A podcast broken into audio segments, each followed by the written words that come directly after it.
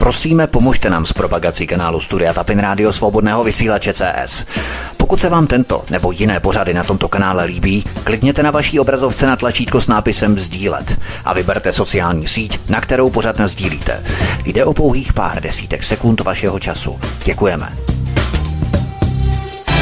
Příjemný, krásný, dobrý večer, dámy a pánové, milí posluchači, od mikrofonu Svobodného vysílače nebo na kanále Odysee, případně na našich podcastech vás zdraví Vítek. A dnes tady přivítáme u nás v našem dnešním večerním vysílání publicistku Míšu Julišovou. Míšo, vítej po čase u nás, ahoj. Dobrý večer všem přátelům. A blogerku, nakladatelku Evu Hrindovou. Evi, taky ahoj, hezký večer. Hezký večer všem. Eva Hrindová Rakušanovo gestapo posiluje. Pěti demolice se připravuje potichu na potlačování protestu českých obyvatel. Začaly proto nakupovat stovky útočných automobilů určených k likvidaci demonstrantů. Jsou vybavené speciálními útočními rámy, jimiž budou čeští policisté schrnovat demonstranty, a které jsou zdraví nebezpečné. Celková zakázka vyšla v době šetření na Češích na čtyři sta padesát tři milionů korun, tedy téměř půl miliardy. S kauzou přichází server Kverulan. Myslíš, že v době rekordních státních deficitů, zvyšování daní a tak dále a tak dále, je to další, i když z těch relativně menších prasáren, kterou současná pěti mafie ještě více prohlubuje krizi, a to nejen tu rozpočtovou? No, je to zarážející, a hlavně na tom je zarážející to, že jim takové věci prochází. E- Asi je síla alternativních médií ještě příliš slabá. Ano, se o té přípravě těch zakázky nevědělo, protože on to nikdo netušil. Vlastně my jsme to dozvěděli až ex post. Jo? To znamená, že ani jsme neměli nástroje, no, jak proti tomu nějakým způsobem dělat, nebo jak to jsme realizovali ještě dřív, než k tomu dojde. Jo? Zase no, ale máme tady, máme tady média, která uh, jsou placena za to, aby hlídala tady tyto věci. To jsou veřejnoprávní média, tam nemůžeme očekávat vůbec, no, jasně, ani vůbec náznakem, že by, že by šli proti vládě nebo proti systému jako takovému. Ale kdybychom tady takové média měli, tak si myslím, že by to vládě neprošlo, protože když se i náhodně bavím s lidmi, kteří například podporují vládní koalici, tak mají velký problém s omezováním svobody slova jako takové, s cenzurou a se stíháním lidí za jejich názory. Takže to, to ještě zůstalo v lidech jakýsi, tak, jak, jakési, jakási taková rezidua po roce osmdesát devět, že si pořád myslí, že lidé, lidi můžou mít svoje názory a že je špatné je násilím jako omezovat, protože tak jsme to měli celých čtyřicet let před rokem osmdesát devět, že? Hmm. Takže nevím, jako kdyby se to dostalo víc mezi lidi, tak si myslím, že by to tomu Rakušanovi fakt neprošlo a věřím tomu, že se to nakonec provalí ve větší míře a že se to projeví ve volbách uh, uh, a dostanou výprask. No. Hmm. Oni, oni to řeší přes prázdniny, že jo? Teď, když lidi jsou nadovolený, o nic se moc tak jako nestarají. To je ideální tady tohle, toto takhle klas, tak, krásně to bude projde. Samozřejmě v souběh mnoha dalších kauz, no, se kterými to půjde, ano, od září. Hmm. Míša Julišová, myslíš, že tento nákup vozů Škoda Kodiaq s těmi útočními rámy, které mají schrnovat demonstranty, předpovídá něco, čeho se současná pěti mafie děsí, nějaké obrovské nepokoje způsobené třeba mnohem horší energetickou krizí, splížící se zimou, horší inflací, možná přípravou na další covidovou agendu, prostě něco, o čem my ještě netušíme? No tak v každém případě se chtějí nějak předpřipravit, jo, protože tak nějak vnímáme, že tady probíhá už delší dobu v naší společnosti subverze. Subverze je vlastně určitý proces destabilizace společnosti, její demoralizace. To jsou všechny ty instalované agendy jedna za druhou a na konci té subverze dochází k radikalizaci společnosti. Ovšem pozor, nikoliv k radikalizaci směrem nahoru, ale k radikalizaci vzájemně. Všichni, aha, proti všem, cigáni proti Ukrajincům, my proti cigánům a Ukrajincům, jo, prostě mladí proti staří, starým a tak dále. To je ta radikalizace, která souvisí se subverzí a nicméně i tato radikalizace může způsobit různé problémy. My to vidíme v západní Evropě, tam už je proces té subverze poměrně dokončen, nebo je ve vyšším stupni, a to je ta Francie, jo, tam to teda jedou ve velkým, no a tak oni očekávají, že vlastně postupně se to přesunuje i sem, k nám, do naší oblasti, takže proto se už předpřipravují na takovou případnou radikalizaci společnosti. Eva Hrindová, vedle této zakázky je tu ještě další obří tunel, nákup dvacet čtyři stíhaček za sto šest miliard korun, na což samozřejmě současná pěti mafie nemá ani korunu, a tak zadlužuje český rozpočet na další roky dopředu a Už teď jako bych viděl další vývoj. Jo. Pokud se k moci dostane Andrej Babiš, jakože pravděpodobně ano, tak bude muset samozřejmě tyto obří sekery splácet. A současná pětimafie bude pořvávat, jak Babiš zadlužuje republiku. Přitom to budou jejich sekery, které oni sekají právě teď. Myslíš, že tohle je typický postup pro rycheckého pijavice, které pořvávají na oponenty, že oni zadlužují stát, přitom to jsou jejich předchozí dluhy, které oni nasekali? No, je to typické. Myslím si, že tato současná vláda je nejenom ideologicky pomatená, ale je i manažersky a jinak totálně neschopná. Je to vidět při tom jejich vládnutí. Uvědomují si to i ti, kteří je předtím podporovali, protože ta nedostatečnost je tak, tak do očí bíjící, že vedle toho Babišova vláda vypadá jako... jako vláda geniálních prostě politiků a ekonomů nejgeniálnějších na celém světě. A to bylo proto, že to byli jenom manažeři vyškolení z Jasně. praktického života. Hmm. Tím, že samozřejmě se nechválit, protože vím, jak si užívali ten krizový stav během covidu, jo, tak zase nebudeme no chválit, ale, ale mm-hmm. každá další vláda, k tomu se potom dostaneme, je vždycky horší, než ta vláda předchozí, to regresivní stav. Každá změna je změnou k horšímu, to jsem si všimla. No, já si osobně myslím, že tady ta pětikoaliční vláda je opravdu, je opravdu nej, nej, nejhorší za celou dobu, co, co žiju na světě. Dokonce si, bych, si troufám tvrdit, že ani Štrougalová vláda nebyla tak tristní, jako je teď ta vláda Fialova. E, oni žijí v totálních bludech. Jo? Dneska jsem viděla nějakou infografiku, e, kde Lipavský se raduje, e, že, že, jsme, že jsme zvítězili a dokázali jsme, že jadernou elektrárnu u nás nebudou budovat e, ani Rusko, ani Čína. Což jako samozřejmě je takové, takové trošku e, hloupé povzdechnutí, protože e, světově, e, světově se ví, nebo ve světě se ví, že jestli někdo umí stavět jaderné elektrárny, tak je to Rusko. A proto je taky, s ním asi udělal smlouvu Orbán v Maďarsku. E, a je docela dobře možné, že jadernou elektrárnu v Polsku budou stavět taky Rusové. Vůbec bych se tomu nedivila, protože oni jsou sice fanaticky protiruští, ale jsou zase velmi efektivní a hledají vždycky ta nejlepší řešení pro sebe. Takže jenom my jsme prostě úkaz v Evropě, mm. který e, asi e, stojí za zasmání a za podívení se. Ale... Musí se nám smát všude, všude no. v Evropě, mm, že to, co předvádí naše vláda, to, tak, to prostě... To, Babiš měl aspoň nějaký respekt.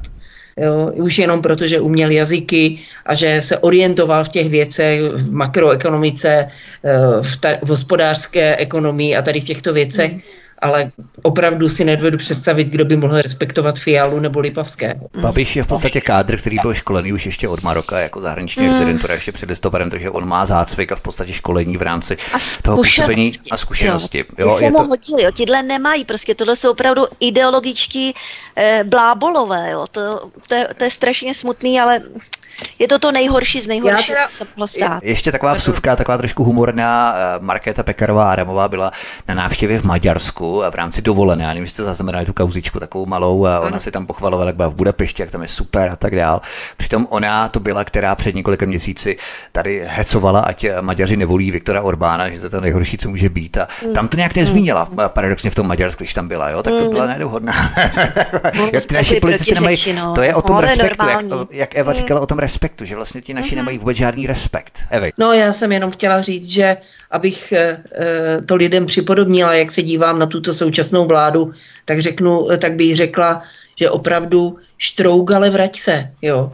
Že ti komunisti uh, byli jako taky strašní, byli limitovaní tím centrálním hospodařením, Jasně. ale toto snad by nikdy nedopustili, aby se utráceli tak šílené peníze za zbraně a za, za, za takové věci jako, jako nějaké uh, auta na potlačení demonstrací a důchodcům se bránilo ve valorizaci a a rušilo se školkovné a takové věci. To opravdu, takhle asociální ti komunisti opravdu nebyli, čímž nechci adorovat minulý režim. Jenom to srovnání ano. opravdu nevyznívá vůbec dobře pro tady ty etalony morálky, oni se za ně sami vydávají, oni neustále, jak byl teďka rok, výročí roku šedesát osm, tak oni jsou schopni prostě pronášet patetické projevy, jak prostě chráníme svobodu a já nevím co všechno. A pak se vůbec ani nezačervan, nezačervenají, když chlapa, který blábolil na internetu o tom, jak nahážeme politiky do Vltavy, zavřou na pět a půl roku do vězení. To je úplně prostě strašné.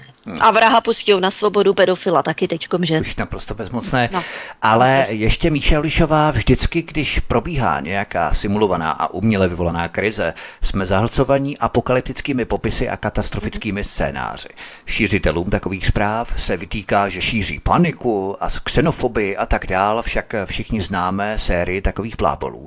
Ale myslíš paradoxně, že taková varování mají ale za následek přesný opak? To znamená, že se naopak lidé, kteří si ten stav uvědomují, na takové varianty připraví. A tím pádem je to pak už tak nezaskočí, jako ty, kteří o tom nevěděli nebo kteří se to nepřipouštěli. Mm-hmm. Ano, jo, máš pravdu, samozřejmě. Jo, ano, tady tohle toto souvisí s těmi plánovanými krizemi, jak říkáš, nebo s krizemi, do kterých nás zavlekla tato současná nejskorumpovanější vláda, nejhorší vláda všech dob.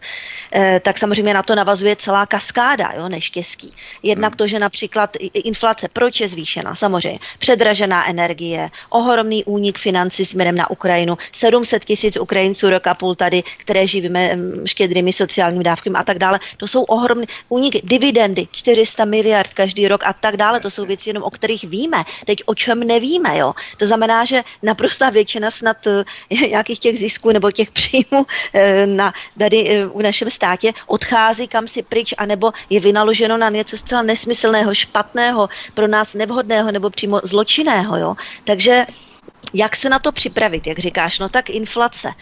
Jak se na něj my běžní lidé můžeme připravit? Kdo má hodně peněz, tak věnuje peníze na, do nějakých, koupí si byt ještě jeden. Kdo zas má našetřeno, já nevím, nějak do půl milionu nebo takhle, tak jo, to třeba na byt nestačí.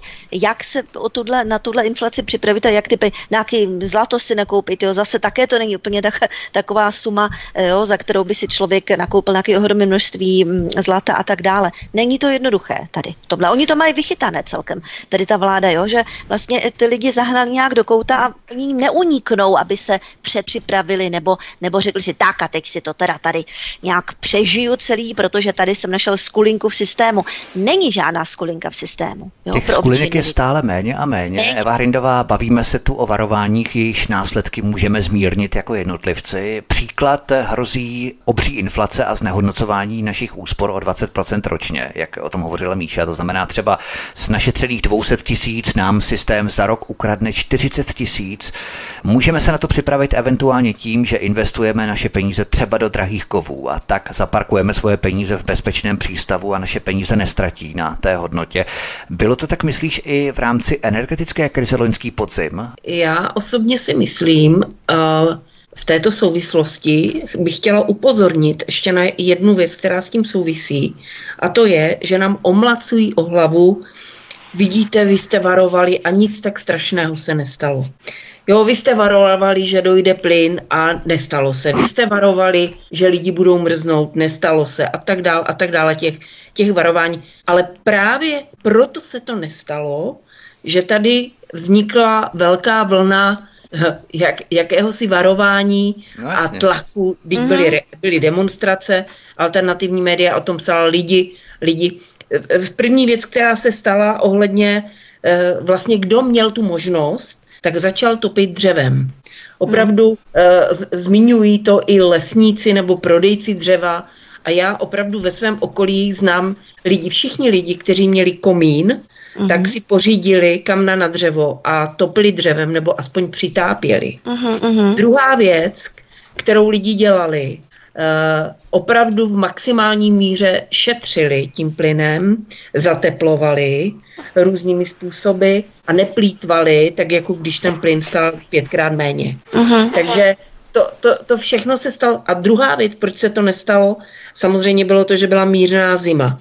Ano. Takže, ale já bych jenom chtěla upozornit, že to, že to není špatné, když se varuje. To není žádné mm-hmm. jako zbytečné extremistické hrození. Já si pamatuju, jak jsme v roku dva tisíce patnáct upozorňovali neustále na nelegální migraci, na kvóty a podobně, tak i ten Babiš, který je podle většiny tady vlastenců slouha globalistů, se zasadil o to, aby kvóty nebyly přijaty společně s Maďarskem a s Polskem. Tak samozřejmě, ale podepsali Marrakešskou deklaraci, zase podepsali v rámci Babiše, jo, takže on je, no, tak on je jasný, jasně. Je, no. r- ale rozumíte mi, že ten tlak, to varování, to řvaní nějakým způsobem působí i na ty politiky, kteří tyto agendy chtějí prosadit. Nebo kdyby, kdyby neř, se neřvalo, tak by si toho prosadili mnohem víc. Ano, ale oni přece, jenom, tlak, ano. Uh-huh, oni přece jenom z toho tlaku mají nějakým způsobem strach, protože vidíte to, co dělají, jak je dělají psi kusy, když jim spadnou preference pod pět procent. Jo. Takže mají dvě procenta. Takže na, na jednu stranu, na, na jednu stranu oni uh, řvou, vy jste varovali a nic z toho se nestalo. No, ale ono se nestalo právě proto mnohdy, že hmm. jsme varovali, že jsme křičeli, že jsme tlačili a že ta vláda se nějakým způsobem trošku přibrzdila.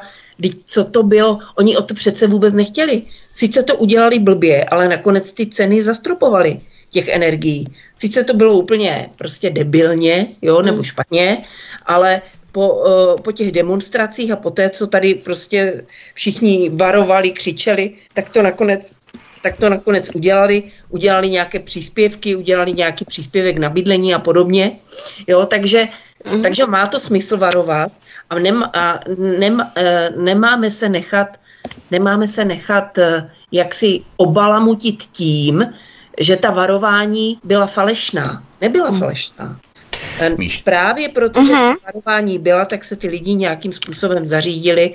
A ještě k té inflaci, jak se můžeme zařídit, na, když je taková inflace, no, jako investovat, no. Když mám nějaké peníze navíc, tak je potřeba je investovat i za cenu tu, že nebudu mít nějaké úspory, že, protože se znehodnocují ty úspory, nenechávat peníze v bance, protože tam vás ještě obtáhnou o nějaké poplatky, o úroky a podobně. Už když si pamatuju, když jsem chodila na Cevro, tak nás tam nějaký národohospodář, mě to tenkrát opravdu šokovalo, ale pořád na to myslím a teď se to prokazuje, že to je pravda. On už tehdy, kdy byla inflace půl procenta, nebo já nevím, prostě úplně směšná, mm-hmm. tak on už tehdy nám řekl, že si musíme uvědomit jednu věc, že peníze v bance, mít peníze v bance je vždycky horší, než je mít doma, doma zašité v polštáři.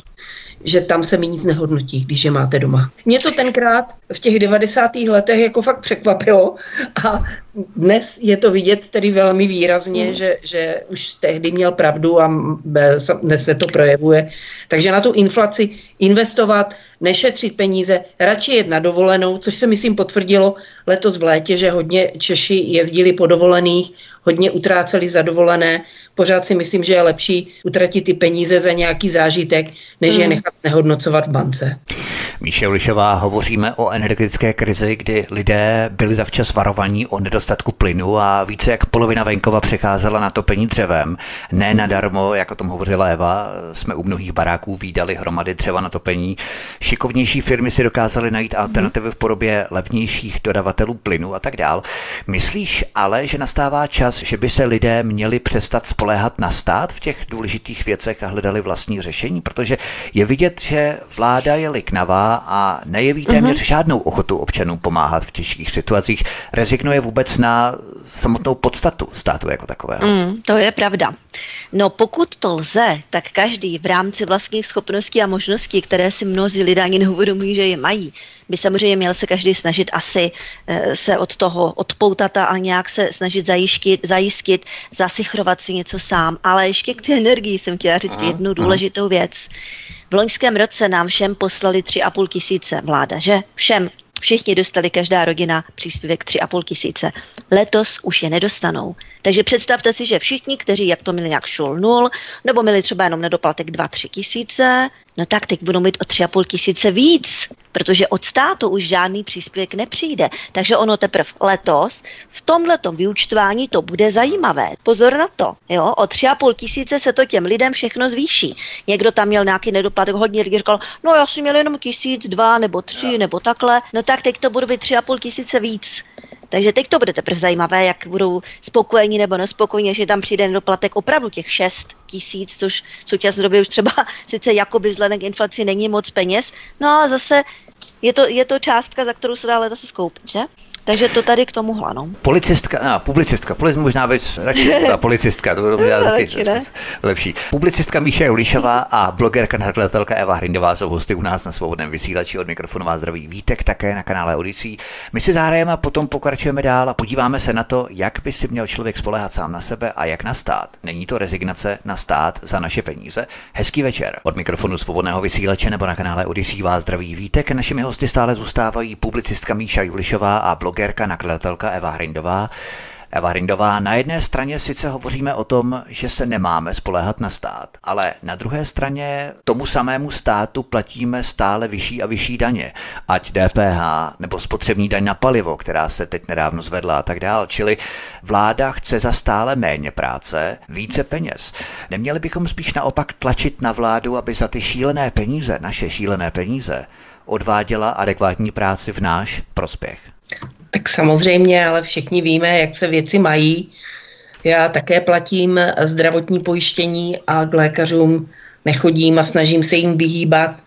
Platím sociální pojištění a moc dobře vím, že výše mého důchodu bude směšná. Nespoléhám na stát. Nejde ani spoléhat na stát.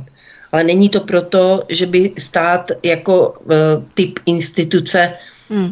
byl zavrženíhodný, nebo nevím, jak bych to řekla, opravdu je to, je to daň za to, že jsme tady mnoho let se absolutně nezajímali o to, co se v tom státě děje. Každý si žil, každý si žil svůj život. Ne, ano. Mhm.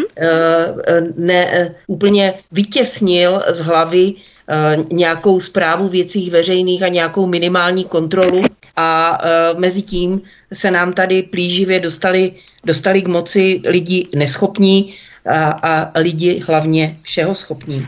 Takže, hmm. e, takže e, jak z toho ven? Nevím, jednoduchý recept na to není, ale opravdu, kdo vidí do podstaty toho dění současného, tak si musí uvědomit, že musí udělat všechno proto, aby jeho propojení s tím státem bylo minimální. To znamená i, já jsem třeba dneska v souvislosti, v souvislosti možná se k tomu dostaneme s tím útokem toho muže na ty dvě Ukrajinky, s tím kolotočářem, říká, no to je prostě ten, ten chlap se zbláznil, co pak neví, jak tady tyhle ty aktivity, kdyby na ně jenom plivnul nebo něco, mm-hmm. tak stejně by ho zavřeli. No, to, je, to je prostě, navážet se dneska mm-hmm. do Ukrajinců je prostě ja, jasudek, nechci říct smrti, ale rozsudek prostě veřejného upovržení no, a já nevím čeho všeho.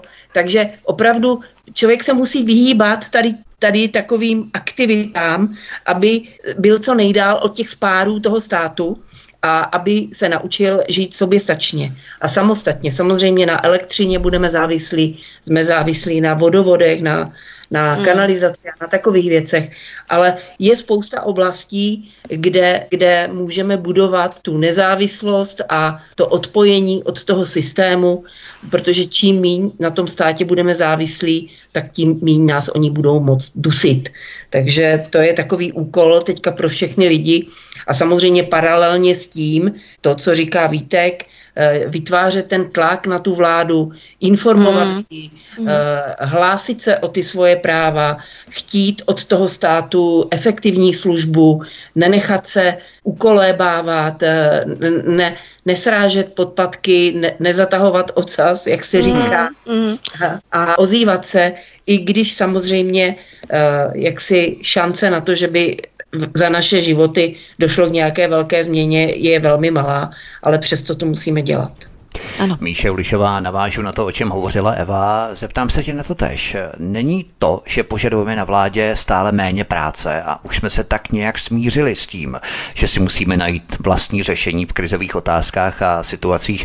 Není to začátek totální rezignace na stát, v podstatě hmm. rezignace na systém jako takový? Je to, je, je to tak, máš pravdu, ale my za to nemůžeme úplně rezignovat. Jo. Prostě stát nám sice obsadili bankste, banksteři a e, gangsteři a zločinci a jejich lokajové a všichni možní a zneužívají vlastně celou státní administrativu e, k tomu, aby si ošéfovali ty své zájmy, svůj biznis, e, svoji ideologii, e, svoji propagandu, e, sloužím k tomu i média a tak dále. Je to vlastně taková mašinérie. My nemůžeme rezignovat na to, že teda oni to ovládli a my teda jako vycouváme Jasně. a tak nějak jenom v tom volném čase se někde sejdeme vždycky na zahrádce a tam si zanadáváme a pak zase půjdeme do práce. To nejde. Jo, ten stát tady, to je veřejná služba, to je zdravotnictví, to je školství, já nevím, policie, to je tisíc, celková administrativa státní, ano, kterou my potřebujeme, my nemůžeme bez ní žít, protože prostě stát jako takový sám o sobě, jak říkala Eva velice správně, není špatný, špatný, špatný je to, že ho ovládli gangsteři, že už nepracuje pro nás, že pracuje pro e, cizí dobyvatelské kořistnické zájmy a e, vlastně to je pro ně priorita a my jako občané nejsme, e, neznamenáme nic, jo, naše zájmy jsou někdo v pozadí nebo vůbec je nezajímají, takže já jsem zásadně proti nějaké rezignaci. Jak správně také říkala Eva, apelujme na to, apelujme na svoje práva. Eva Hrindová, má vůbec takový stát, který kašle na potřeby občanů, který se nestará primárně o své obyvatele a preferuje jiná příchozí etnika, který požaduje po domácích Češích stále vyšší daně a nabízí stále méně služeb jako protihodnotu, který díky skorumpované justici negarantuje občanům elementární spravedlnost a zastání se našich práv. Ba co víc možná, který si na nás kupuje automobily s útočnými rámy, aby nás kosili v případě, že se proti němu postavíme, který kupuje za sto šest miliard nějaké stíhačky, které absolutně nepotřebujeme. Má vůbec takový stát smysl, i když já jako starý skeptik v tom vidím přesně ten záměr, aby se lidé přesně na tohle ptali. Jo. Má hmm. takový stát smysl? Odpověď nemá, tak ho pojďme zrušit a začlenit Böhmen und Bremen do evropské kolonie natvrdo, jo, natrvalo. Takže má vůbec takový stát smysl, i když přesně to rezonuje s tím, o čem hovořila Eva, že nesmíme rezignovat právě na stát, jenom protože ho obsadili zločinci, mafiáni a gangstři. Hmm. No tak vypadá to, že takový stát smysl nemá a ono samozřejmě se to projevuje v tom, jak, jak za to krátkou dobu, co je u moci pěti koalice, se Česká republika stává mnohem víc přísluhovací, lokajskou, mnohem víc porobenou, podvolenou, ale to se samozřejmě může za, za, za, za nějakou dobu změnit, to nejsou věci, které by se musely stát nevratně. A pořád, když se, pořád na to myslím, že i když tady apeluju na to, aby lidi dělali všechno pro to, aby se nedostali do nemocnic třeba, pořád za, za svůj život, za poslední období vzpomenu na mnoho lidí, kteří slouží v té státní službě a přestože z toho hora na ně jde, na ně jde ten tlak, že občan není nic, tak tu službu dělají dobře. Mm. To opravdu, já jsem vyřizovala příspěvek na bydlení pro moji máti a ta paní úřednice na tom úřadu práce se chovala velmi korektně, vyšla nám ve všem vstříc a pomohla nám tak, aby, aby to nebylo zatěžující. Takže stejně tak v nemocnicích. Já nemám, nemám na bílou mafii slova dobrého, ale opravdu narazíte na spoustu kvalitních, laskavých, pomáhajících sester, mm. na spoustu doktorů, kteří se snaží těm lidem opravdu pomoct. Jako, takže takže e, máte spoustu policistů, máte spoustu hasičů, kteří fakt dělají dobrou práci. E, I ještě pořád existují učitelé, kteří kteří sice těžko pod tlakem, ale jsou schopni ty děti opravdu něco naučit a nadchnout je pro to vzdělání. Takže nezatracovala bych ten stát jako takový. Já si myslím, že ryba smrdí od hlavy mm. a že když by se změnil e, nějakým způsobem e, ten přístup e, e, ten, ten z toho hora, takže by, takže by se ti ten stát, jeho služby vykonávají ti obyčejní úředníci, takže by se zase přizpůsobili. Otázka je na tom ministerstvu vnitra, tam v tom vedení té policie a, a ta biska a tady to všechno, to by se asi muselo úplně všechno totálně vyměnit. Jasně, jasně. Naprosto. Včetně zahraniční politiky, to je naprostá tragédie, to, co předvádí. No, tak to. Strašný. Teď jsem poslouchala nějaký, nějaké informace o tom, jak to vypadá na tom ministerstvu zahraničí v oblasti těch úředníků. tak tam jsou samozřejmě profesionálové a je důvody pro to, proč, proč eh, pomáhají nebo proč pracují pro toho Lipavského, jsou jednoduché, no tak oni tam jsou v práci, nic jiného neumí, tak se snaží na sebe neupozorňovat, takže kdyby se tam vyměnil ministr zahraničí, tak věřím tomu, že by se zase Zase hmm. tam mohlo spousta věcí jako změnit. No. Ministra, jeho náměstci samozřejmě, jo, taková ta, no, ta nej, nejvyšší administrativa, která vlastně je stejná jako ten Lipavský, takže ti by museli pryč všichni. No, vemte, si, vemte si, že Maďarsko je ještě menší země jako Česká republika a mají, mají na Orbána všichni plivou, ale když Orbán přijede do Bruselu nebo, nebo někam, prostě do, do Jámilvové, tak je evidentní, že z něho mají strach, což znamená, že, že mu projevují respekt. Mm. A když tam přijede Fiala, tak si do něho kde kdo kopne a nikoho nezajímá. Mm. Protože je to lokajíček prostě, to je ubohost. Přesně, no. přesně tak, no, neváží, o respektu. Nebo, jako otrokář si otroku neváží prostě. No. Ještě Eva Hrindová, my jsme se tady bavili o tom katastrofickém scénáři nebo varováních, tak abychom to uzavřeli. Myslíš tedy, že je smyslem takových varování ne, aby se jejich černé scénáře naplnily, ale naopak, aby se lidé připravili a hledali alternativy k řešením, když, jak jsme si řekli, je to rezignace na požadování adekvátních služeb státu za naše peníze, tak i navzdory tomu nesmíme rezignovat a musíme si hledat ty cestičky, jak z nějaké krize vyjít s čistým štítem. Ono, ono záleží, kdo varuje.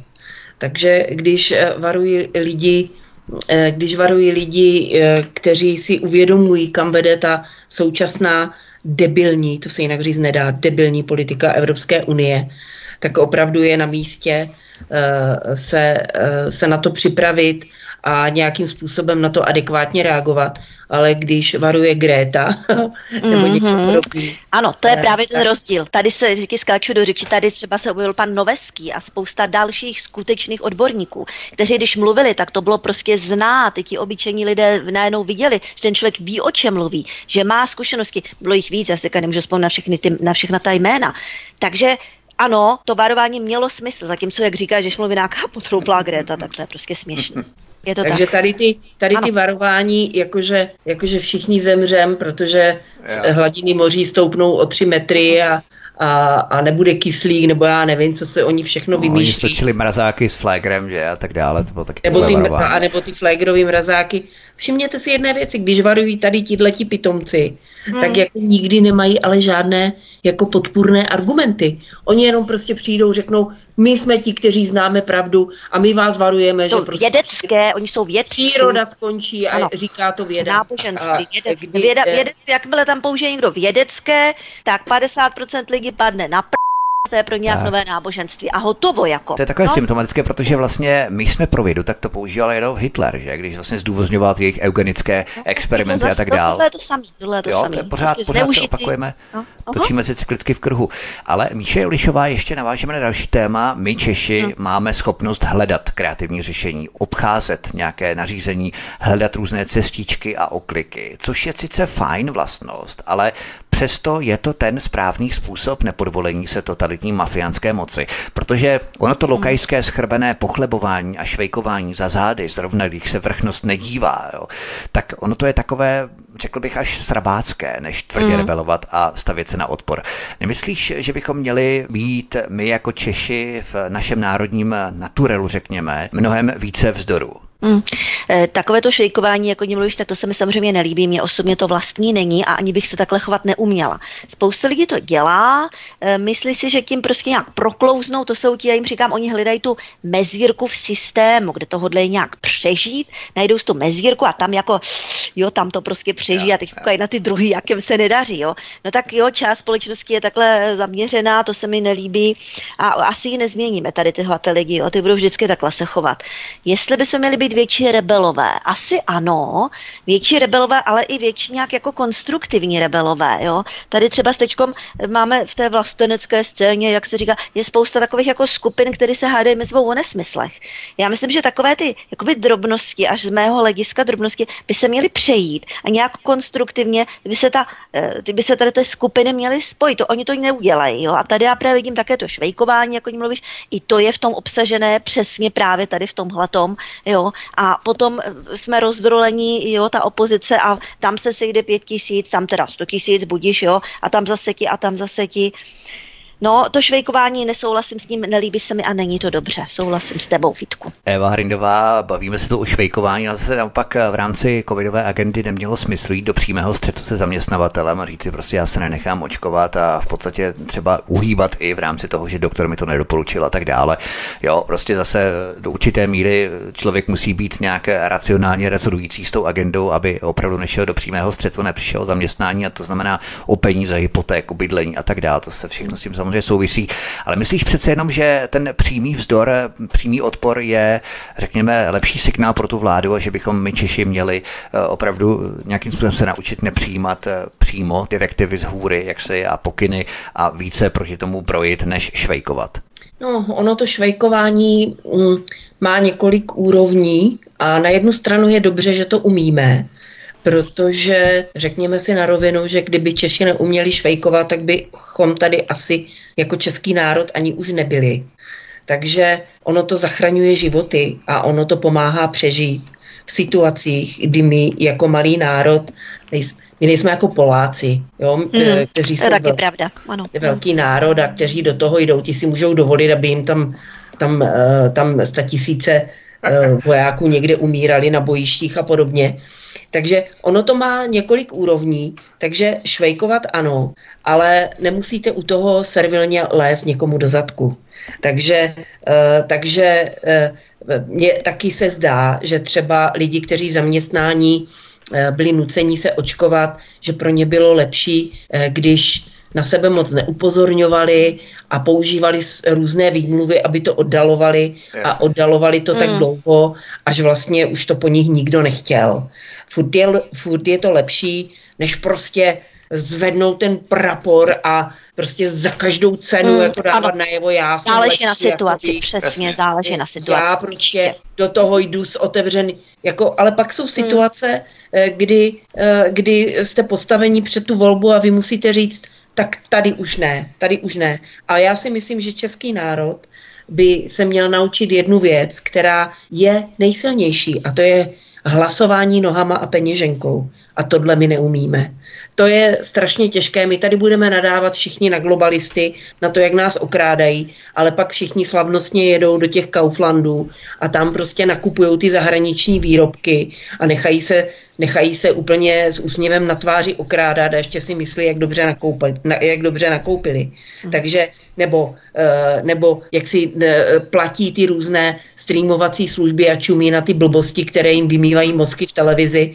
Hmm. Takže toto my neumíme a to jsou přece věci, kde člověk nemusí jít do toho přímého střetu. Jestli si nakoupím v Kauflandu nebo v nějakém malém obchůdku nebo i v tom Polsku, tak to přece nikdo, to se nedá nijak, to, za to nikdo nikoho nebude trestat. To může udělat každý a nemusí se vystavovat tomu přímému konfliktu, který hrozil když tím, když odmítl to očkování.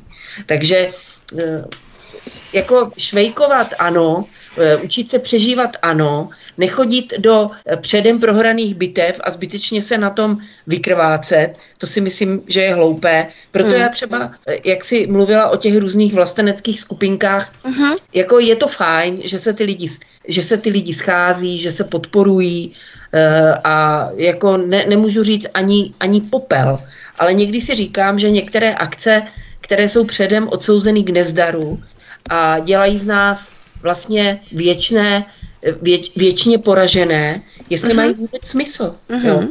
Jo? My potřebujeme taky zažívat ta vítězství. Ano, ano. A, mm-hmm. a to, když jdeme ano. bez hlavě a bez přípravy do prohraných bitev, jako třeba bylo nasazení pana Bašty do prezidentské volby, tak Přesně. zase tak. jsme jenom za ty mm-hmm. neschopné a za ty, do, do, o, o které si každý může otřít botu, jakože to jsou ti, kteří nikdy nic nedokážou, nic neprosadí a podobně.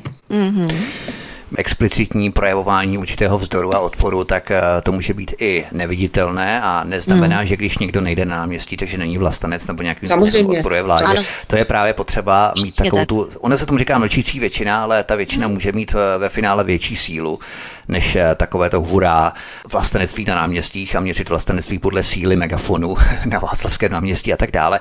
Míša Julišová, my jsme se tady bavili o tom, že stát nabízí stále méně služeb, ale chce po nás stále více peněz.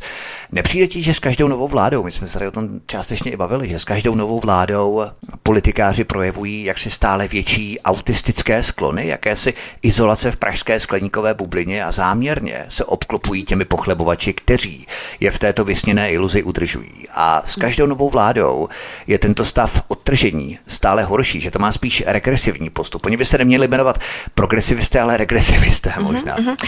No, ono jde spíš o to, že tady už třicet let žijeme v jakémsi systému, který postupuje nějakým směrem. A ten směr, vlastně to jsme také už nakousnuli, ten směřuje k tomu, že čím dál tím větší vliv na všechny státy, mají různá zájmová lobby, různé mocenské skupiny, ano, a ty ovládají potom nejen celé politické strany, celé vlády a celé jejich administrativy. A toto celé se prohlubuje. Tudíž jakoby se zhoršuje ta situace, kdy člověk má na něco vliv, kdy může něco ovlivnit a zhoršuje se zároveň celkově úroveň toho systému. E, přitvrzují se i různé totalitní metody, jako například ta cenzura, protože samozřejmě jim se nelíbí, když někdo chce nějakým způsobem kritizovat a tak dále. Takže ono potom s každou vládou je to horší, protože ten systém přitvrzuje, ano. Takže ono, i kdyby tam byl ten nebo ten, tak stejně by určité ty postupy, které postupně tak nějak se upevňují v celé, s těma agendama v celé západní civilizaci, mění ten systém jak na západě, tak u nás ve východoevropských koloniích. U nás víc a hůř, protože v koloniích je samozřejmě vždycky všechno horší. Samozřejmě tato vláda, tak to je asi vláda nejhorší z celé historie ČSFR, ČSSR, já nevím, a tak dále za posledních sto let, protože je nejskorumpovatější, nejskorumpovanější, je to vláda lokajů, jsou to hlupáci, kteří nejsou ani odborníci, kdyby aspoň něco odborného věděli, poklonkují nejen Evropské unii, ale zámořskému impériu, dělají všecko vlastně pro zájmy, dobyvačná kořistnické zájmové, těch lobby, lobby ze zámořského impéria, zájmy našich občanů nějak extra zajímají, proto také preferují, já nevím, Ukrajinu. Jím je ukradená nějaká Ukrajina, Ukraj- nebo Ukrajinci, oni to dělají jenom proto, že to je v zájmu, v dobyvačném a kořistnickém zájmu zámořského impéria. Kdyby měli jiné zájmy, budou hájit jiné národy a jiné státy. To je úplně vedlejší, jo? Jinak na Ukrajince samozřejmě hmm. naprosto kašlou. Ne, nejde o to, že by milovali Ukrajince, nebo že bych si nějak vážili, nebo Ukrajiny, ne. Oni hájí zájmy zámořského imperia a ten momentálně je takový, jak se chová naše vláda lokajů. Ano, my vlastně jakoby pomáháme v tom. Tak, Míšo, ty jsi zmínila cenzuru, ještě než dáme slovo Evě Hrindové, ještě Míšo, ty jsi zmínila cenzuru, teď od dvacátého pátého srpna vstoupila v platnost evropská nařízení, evropská legislativa, kdy mají možnost evropští cenzoři v rámci agentury, která pod to spadá, která to bude spravovat, vstupovat do velkých serverů a cenzurovat na vyžádání příspěvky, které nějakým způsobem odporují nějakým základním systémovým narrativům, ať se jedná o vakcíny, Ukrajina a tak dále. A my jsme tady měli Víta Rakušana z ministerstva vnitra, který také velmi tvrdě tlačil na nějaké legislativní nařízení v rámci lokální České republiky, v rámci mm-hmm. cenzury. To se nevydařilo, on z toho nějak mm-hmm. vycouval, protože už tehdy podle mě věděl, že se to přesune na tu vyšší evropskou úroveň. No jistě. Jo? A to je právě problém mm-hmm. se všemi těmi zákony, kdy ty lokální vlády z toho vycouvají a selžou v podstatě, protože lidé si to nenechají líbit na té lokální úrovni, ale už lidé nic nezmůžou na té evropské, protože to je úplně hmm. jiný vesmír, to je to Brusel, už ani to vůbec nezajímá. Jo? Ano, to už přesně tak. Takže no to jistě. Je právě ten problém. sedmdesát až osmdesát procent všech zákonů, které, které náš parlament schvaluje, jsou zákony z Evropské unie, ne naše. To jsou ty kolektivní zákony, ano. No ale kdo už je tam vytváří? Nebo proč byla celá Evropská unie nějakým způsobem stvořena? Právě proto, že všem těm šíbrům kolektivního západu se mnohem lépe ovládají evropské země přes nějaké to sdružení, přes tu Evropskou unii. Proč vytvářet subverze v jednotlivých zemích, když teď můžou udělat jednu kompletní a všechny ty agendy pěkně se sunou, všechny zákony a agendy se sunou z té Evropské unie do těch jednotlivých zemí. To je mnohem pohodlnější, mnohem lépe se tím ovládají jednotlivé země a tak dále, jo, celá Evropa. Takže ano, máš pravdu, Vítek, Rakušan z toho vycval, protože věděl, že to přijde na mnohem vyšší úrovni. A tak si nebudeš špinit ruce zbytečně. Nebude si špinilo, proč by se tady kazil nějaké tyhle no. diskuse a tak dále. Já bych jenom chtěla upozornit na jednu věc, že to je sice pravda, že ten Rakušan si řekl, no tak přijde to z Evropy, ale všimněte si, že z toho vycouval na základě tlaku. Dokonce i média, která jindy mu tleskají, tak vyjádřili jaksi nepochopení a nevypadalo to vůbec dobře pro Vítka Rakušana a jeho skvělý obraz, tak z toho naše vláda vycouvala a vy říkáte, že to přijde z Evropy. Ale všimněte si jedné věci, že z Evropy, z Evropy vychází spousta věcí, ale na Maďarsko nemají vliv. Přitom jsou stejnými členy Evropské unie. Takže opravdu ta, ta lokální vláda ano, může, určitě, určitě. může spoustu věcí tak. odfiltrovat, uhum, uhum. může spoustu věcí určitě. přibrzdit a dokonce může některé, ně, některá ustanovení přijmout jaksi formálně a nevyžadovat jejich plnění na svém území. A to, to je teda... pravda, ale víme, ať přijde jakákoliv vláda v České republice, tak nebude to Maďarsko, to je takový spíš jako světlá výjimka. No, se ale Evropě, to nebude. Jistě, já jenom říkám... Ale lze že... to. Jo, ty říkáš, že to lze, lze, to je důležité. Hypoteticky to lze, ano. A mají, ano. To, mají to v rukou naši občané a uh, uvolé. Koho zvolí, koho si tam je zvolí to smutné, nahoru. Je to smutné, uh-huh. že to takto je, že to takhle musíme pořád dokola opakovat, ale vzhledem k tomu, když vidím, jakého si jsme, jsme si zvolili prezidenta, jak uh-huh. tři a půl milionu lidí nebo kolik, zvolili tady toho navoněného marketingového produkta, tak mm. jak, e, nedělám si iluze, že si někdy zvolíme vládu. Velké e, zklamání, ano. Mm, e, že si někdy zvolíme mm. vládu, která by byla schopna čelit tady tomu bruselskému nátlaku, přestože to jde mm-hmm. a že, vemte si, teď Orbán si udělal pořádek s veřejnoprávníma médiama, to asi by měl být první krok, protože když mm. vám tady média manipulujou lidi, tak těžko, těžko vyhrajete volby. Vyhnal na Sereše nebo Šereše, jak se to řekne, tady ty jeho nadace a ty jeho vysoké školy z Maďarska. Sice na něho všichni kydali kvůli tomu, ale nemá je tam. Takže ono to opravdu jde, záleží na lidech, ale já si troufám říct, že v tom Maďarsku se to daří hlavně proto, že se jim podařilo udělat trošku pořádek v těch veřejnoprávních médiích. Na tom to všechno stojí, protože když, když vám někdo systematicky manipuluje lidi, tak těžko můžete ve férovém souboji vyhrávat volby. To je dominantní systémový narrativ, který v podstatě mají lidé v hlavách. Mm-hmm. Ale ty jsi zmínila, Evi, že média, česká média samozřejmě tlačila tvrdě na odpor vůči Rakušerovým choutkám na cenzuru v České republice v rámci lokální úrovně, ale teď ta samá média mlčí od toho dvacátého pátého srpna, kdy vyšla v platnost ta evropská legislativa. To znamená, že ono bylo sice hezké, že ta česká média se postavila jaksi proti, ale oni možná, a to bych tak házal samozřejmě do konspirace, ta média možná taky věděla, že se něco podobného chystá v rámci Evropy, takže teď naprosto mlčí, úplně mlčí. Jo? Já si myslím, že oni, to není proto, že by oni mlčí, uh, uh, oni se o to nezajímají, o tu evropskou mm. legislativu. No jako, všimněte si, že uh, uh, oni prostě tady řeší, že se, že se Blažek sešel s Nejedlým a takových věcí. A to je spíš neprofesionalita těch médií ano. a nezájem. Lupáctví. Blížší košile než kabát. Takže oni na to nemají, aby nějak systematicky, ale když, ale tam šlo o něco jiného. Když, když vlastně ty opatření, které chystala naše vláda, vypadalo to, že, že se budou rozdělovat nějaké velké peníze podle toho, kdo tedy není dezinformátor a kdo je dezinformátor, tak samozřejmě ty, ty, ty, ty velká média mainstreamová zacítili, že kdyby se znelíbili vládě, tak by nemuseli dostávat peníze, někdo by dostával, někdo by nedostával, to jim přišlo mm. docela jako nefér, tak se proti tomu postavili. Jo. Takže tam opravdu šlo zase o peníze, o... o o to, že by zase tady někdo nějak si dirigoval s těma médiema v České republice a ono z toho Bruselu to tak dobře a přesně nejde dělat, tak jak by to šlo z té Prahy, tak proto se asi proti tomu postavili. zastavili. To je úplně stejně jako s covid pasem, respektive s digitální občankou. Ano, jo? Ano. Tady se proti tomu taky protestovalo v rámci České republiky, Luboš Volný ještě dělal v rámci Volného bloku, proti tomu protestoval. No a teď je to v rámci Evropské komise. Covid pas, digitální občanský průkaz. Jo? To znamená, že to přešlo z té národní na mezinárodní evropskou úroveň Evropské komise a nikdo proti tomu neřekne ani popel. Jo? Takže to je to nebezpečí právě. Ano, hovoříme o Maďarsku, tam to nevychází, ale v ostatních dvaceti šesti evropských státech to vychází.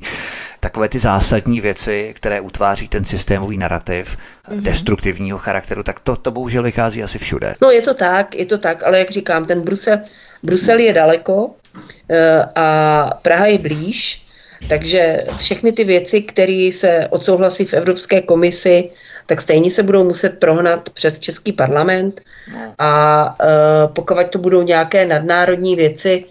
Já jsem to taky samozřejmě zaregistrovala nějaké covid pasy, ale já jsem se prostě v covidu, když nám bránili jako v cestování, tak, jsem řekli, tak já jsem si řekla, už jsem se nacestovala dost, já už nikam cestovat nebudu. Jako a už vůbec nebudu cestovat nikam letadlem, protože ta buzerace hmm. a ten způsob, jakým, jakým se dneska létá letadly, je mi tak odporný a hmm. prostě otravný, že si, ještě vás tam naženou jak ovce do těch hmm. různých jako...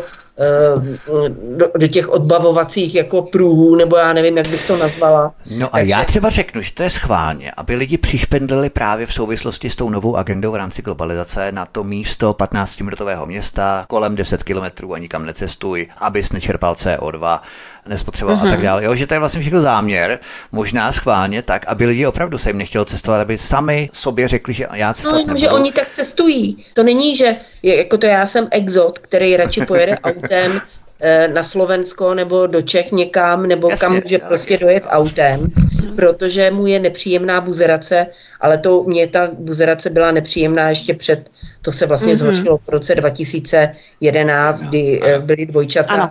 Eh, ano. Eh, takže ten teroristický útok, takže jako, ale lidem to nevadí.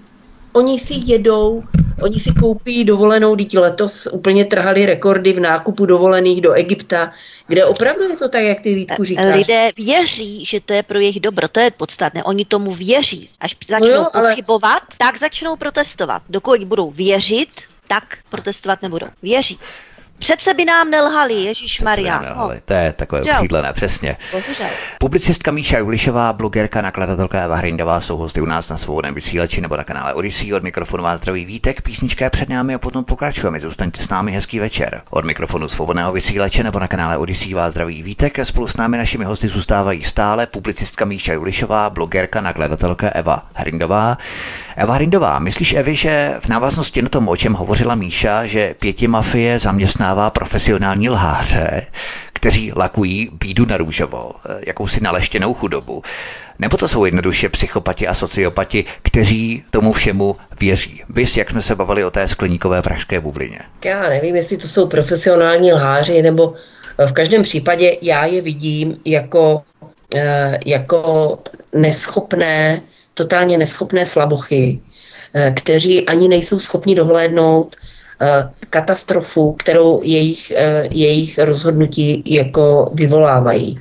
Takže to jsou lidi, přece každý, kdo je dospělý a má za sebou nějakou životní kariéru, tak musel na takové lidi narazit při studiu, v zaměstnáních a podobně. Vzpomeňte si na takové lidi, oni udělají cokoliv, aby nemuseli přiznat svoji chybu, nikdy v životě ji nepřiznají.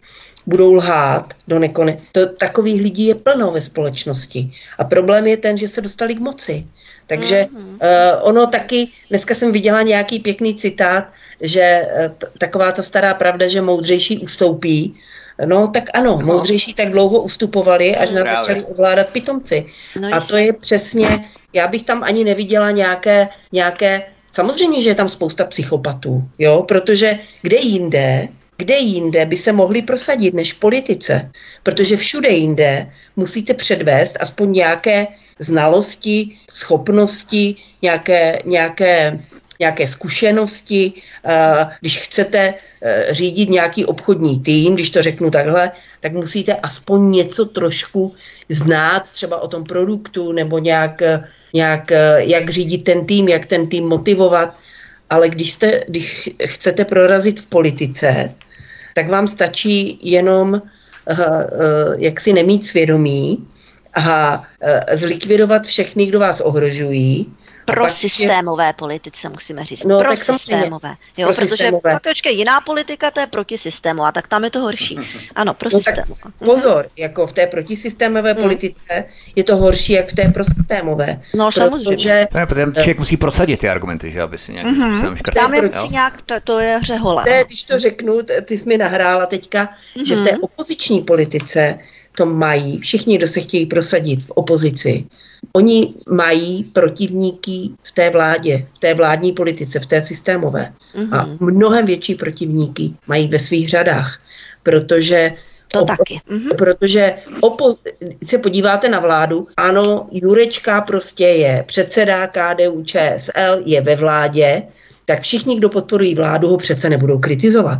Nebudou mu přece házet klacky pod nohy, protože by se tím poškodili.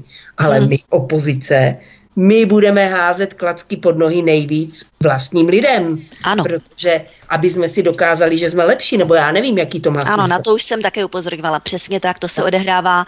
Jo, to jsou takové ty žabomyší války, nebo ti tvo, budou tvrdit o druzích, že oni jsou ta e, nastrčená opozice a ti zas o tam těch, že tam tohle a ti zase tam tohle. Takové úplně nesmysly, jo, takové já... banální věci. Strašný tohleto. Mhm. Ale já bych nechtěla teda, aby jsme do toho tady zabředli, protože to by nebylo hezké povídání. Hmm. Spíš jde o to, že opravdu já mám tu zkušenost i z té politiky, z té politické strany a opravdu tam od toho, já jsem tam byla od roku dva tisíce, to už je dvacet dva let, a tam celou tu dobu prostě probíhal eh, pomalý eh, proces, kdy se odstraňovali schopní lidé. Hmm. Takže lidi, kteří měli třeba nějaké, kteří měli firmy nebo kteří prostě něco dokázali, věci, eh, lidi, kteří byli, eh, kteří měli něco za sebou, a neustále na jejich místa se dostávali takzvané šedé myši, úředníci, kteří od, od svého mládí se věnovali jenom politice. To je třeba ten Lipavský, jo, mm. ten, ten, ten nemá za sebou nic, jako samozřejmě spousta, i ten Fiala, on sice dělal rektora, jo, ale nebyl nikdy v praxi. Takže, takže to tam probíhalo v té O D S mm. opravdu dlouhodobě, že se likvidovali, vytlačovali se, vytlačovali se ty lidé a musím říct, že ti lidé, kteří se nechali vytlačit, na to mají také svůj díl viny, protože se neuměli bránit, nebo jim to, co se, říkám, co se budu tady s nějakým fakanem hádat. Ty politické strany, když se dneska podíváte, tak jsou plné tady takovýchto lidí, kteří nemají žádné zkušenosti uh-huh. a jediné, v čem, v čem vynikají, jak, jak odstraňovat svoji konkurenci a jak se držet těch koryt.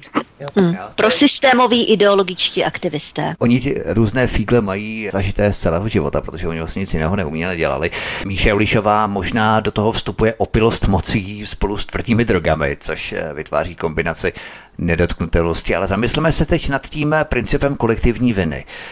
Necharakterizuje právě totalitní prvek současné pěti mafie uplatňování kolektivní viny, protože je to totiž vidět na příkladu Německa, kdy tady nesmíme uplatňovat kolektivní vinu. Hitler, nacisté mm. a tak dál, což je v pořádku. No, ne každý Němec byl nacista, fajn, ano, ale tak. na druhou stranu, na druhou stranu, mm. přesně tentýž metr neuplatňují na Rusy. Přitom mm. obě země k nám provedly invazi, respektive Rusové byli jednou ze zemí, nebo Sověti byli jednou ze zemí těch varšavských vojsk. Jo? To znamená, že ten příklad tady je úplně stejný, srovnatelný, komparativní.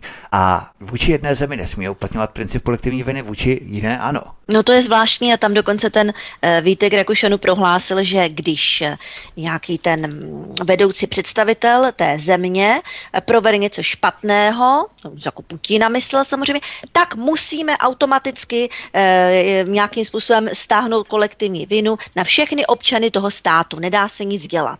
Jo? Hmm. Přičemž v zápěti ano vyvrátí kolektivní vinu, já nevím, Německa a tamto a tamtohle, jo, že to je špatné a že nesmíme vlastně absolutně žádnou kolektivní vinu protiřečí si, ale všimněme si, to není jediná věc, to už je tolik věcí, často se o tom píše právě i na těch sociálních sítích, kdy si toho lidé všímají, kdy vládní představitelé něco prohlásí takhle zásadního a teďka to všechna média přednesou a, a teďka liptargi úplně ohromení a úplně u toho učurávají blahem, jak se říká, a v zápětí zase tady těhle to k ti samí vládní představitelé řeknou pravý opak, jo, nějaký protimluv. A oni jsou zase z toho odvázaní blahem a vůbec jako nechápou, že v rámci logiky věci je to úplně nesmysl. Jo. Tohle toto je asi na tom nejbizarnější, že mnohé ty vládní prohlášení, které se tady mediálně prezentují, už vlastně přesáhly veškerou možnou uchopitelnou satiru samu sebe. A takže potom, když tady čteme některé ty satirické texty, teďka například byl ten text, že já nevím, Petr Pavel dotečním podepíše chartu, potom, že, potom, a potom další, to je samozřejmě satira, že? Potom další text, že nadšeně se k němu přidává Hrušínský, Svirák a další část umělecké fronty, také, že dodatečně podepíši. No, můžu vám říct, že spousta lidí tomu věřila a věří tomu doteď a sdílí to jako hotovou věc a rozčilují se u toho. To je přesně to, co říkám. Ta vláda, ta její prohlášení, to její chování, ta její prezentace už je tak absurdní, tak zločinná, tak stírá ten rozdíl mezi humorem se, a realitou. Přesně tak, že se tady stírá rozdíl. Oni už přesáhli tu satiru, takže když potom vyjde něco tak absurdního, tak nesmyslného, co samozřejmě člověk teda jako pochopí, že jde o legraci, že jo, no tak ale spousta lidí jako to bere vážně. To, toto je úplně tragický, tady tohle, toto, že nám vládne, a takhle ta vláda se prezentuje nejenom tady u nás, ale samozřejmě i na té mezinárodní politické scéně, v té Evropské unii a ve všech možných jiných zemích, takže tam oni sice chodí, tak jezdí do těch zemí, tam s nima třepou těma ručičkama, ale potom se asi kroutí hlavama a říkají, ježišmarja, co to je, co to je ta Česká republika, proč tam zvolili takový idioty, ti jsou ještě aktivnější, než je třeba, jo, co to tady plácejí za nesmysl. Myslí, jo. Takže to je naše vizitka teďkom a já bych byla pro, aby nějakým způsobem tato vláda skončila, čím dřív, tím líp, včera bylo pozdě. Vůbec nevím, ale jak to dosáhnout, no. Aspoň máme o čem vysílat, když nic nehrám z toho bizarního panoptika, které tady je. Eva Hrindová, myslíš, že princip uplatňování kolektivní viny se odvíjí už od takových drobných signálů, jako je nepodání ruky sportovcům, zákaz vystupování hudebních umělců, prostě vytváření takového, řekněme, toxického prostředí, které se kontaminuje takovými zdánlivými drobnostmi, které, když se slíjí dohromady, tak pak už těmi drobnostmi najednou být přestávají? No, je to nepopiratelná fanatizace společnosti. Naposledy jsme něco takového viděli vlastně v třicátých letech v Německu a pak vlastně za doby druhé světové války ze strany Němců vůči Židům a vůči Slovanům. A teď v novodobé, v novodobé historii to vidíme na Ukrajině v minulých letech, kde se systematicky Ukrajinci fanatizovali vůči, vůči Rusům, vůči Rusku. Mě to děsí, mě to děsí, mám, jde mi z toho mráz po zádech, protože to nepřinese nikdy nic dobrého. A to, že lidé něco takového jako uplatňování kolektivní viny, kterou jsme si krutě prožili právě za té druhé světové války, kdy se dělí nemyslitelné věci a když se bavíte ještě s některými přeživšími Židy, nebo si přečtete jejich vyjádření, tak oni mluví o tom, že samozřejmě, protože to se vám na tom, jak, jak mohli přistoupit na to, že nastoupili do těch transportů, že se nechali odvést do těch get, do těch koncentračních táborů, proč se nebránili? No, protože, to, protože ty začátky byly pozvolné. Uh-huh. Třeba v tom nepodání ruky někomu, nebo, nebo něco. A že oni vždycky sklopili hlavu a řekli si, no tak jako dobře, no tak nebudeme dráždit nebo něco. Takže v tomto nebylo ohledu, to naraz, nebylo to všechno nebylo naraz. Nebylo to naraz, trvalo to, trvalo to několik let, než se to tak jako vyhrotilo. A mnozí z nich ani netušili, co, co je tam čeká, no je to, je to něco hrozného. Já jsem si vždycky myslela, že, že to, že to uh, zanechalo v té historii a v té historické paměti lidí tak silný otisk, že budou reagovat negativně na každou takto uplatňovanou kolektivní vinu, protože to je velmi nespravedl, nespravedlivé. Proto já nikdy nemohu přistoupit na to, že bych tady že bych tady a priori odsuzovala všechny Romy nebo všechny Ukrajince, hmm. ale myslím si, že to nedělá jako z českých občanů nikdo, to dělají jenom fakt ty liptardi, hmm. že opravdu každý rozumný člověk, když má tady za souseda Ukrajince, který tady žije už mnoho let a chodí normálně do práce a normálně Jistě. funguje, tak. tak nebude na něho, tak mu nebude chodit malovat na dveře nějaké hanlivé a nebude na, nebude na něho plivat nebo něco. Ale když někde budou ukrajinští výrostci, kteří tady jsou půl roku a jenom chlastají a dělají bordel, tak samozřejmě na ně budeme naštvaní, že? Mm. Uh, za konkrétní činy se zlobíme na ty lidi. A některé, některé ty skupiny obyvatel nebo ty země uh, mají takové chování nebo takovou politiku, že na to upozorňujeme, že to není dobré, to není kolektivní vina. Když přece říkám, že když tady si spustíme uh, půl milionu Ukrajinců, uh, kteří si zvyknou, že tady natahujou ruku, dostávají peníze, nic nemusí dělat, tak jako je to nebezpečné, protože ti mladí kluci se tady nudí a dělají tady bordel, jako, hmm. protože nechodí do práce, protože nemusí. Mají doložku nejvyšších výhod. Oni mají, oni mají vlastně cestování zadarmo, poštu zadarmo, jo, na Ukrajinu no, vlastně všude. Takže můžou si dělat, co chtějí, nejsou trestaní. To, takže to není kolektivní vina, když tady hmm. budu mluvit o tom, že, že vpuštění sem těch neprověřených půl milionu Ukrajinců asi nebylo úplně šťastné. Ale to neznamená, když potkám na ulici Ukrajince, že ho hned začnu fackovat nebo něco. Hmm. Takže vždycky je to o těch konkrétních lidech. Takže, ale to, že ty lidi to přecházejí, tady ty, tady ty dvojí metry, to je proto, že jsou hloupí, že jim to nedochází. A znovu opět připomínám starý výrok Miloše Zemana, že většina voličů jsou hloupí, což mě přišlo urážlivé a přišlo mi to přehnané, ale dnes vidím, když vidím těch tři a půl milionu voličů generála Pavla, mm. že měl bohužel starý lišák Zeman opět pravdu. No nezajímají se, prostě ti lidé se o to nezajímají. No.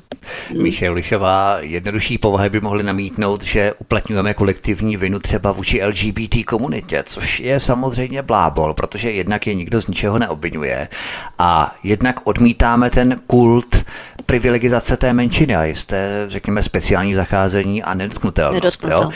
Jo? Nejsou právě tohle ty základní prvky zkreslení a nepochopení toho, co máme na mysli pod uh, tou kolektivní vinou. Mm, tak oni záměrně, já vím, oni záměrně vykládají, když kritizujeme různé takové ty excesy L G B T Q, já nevím, co všechno. Oni záměrně propaganda potom vykládá, že my jsme já, homofobní a že jsme rasisti a tak dále, aby nějakým způsobem mohla dehonestovat celou kritickou scénu a mohla všechny kritiky hodit do, jakoby do jednoho pytle. Jinak, co se týče prosazování téhleté agendy, jakoby vyvyšování, posazení na piedestál. Mně to připadá už skoro jako schválnost.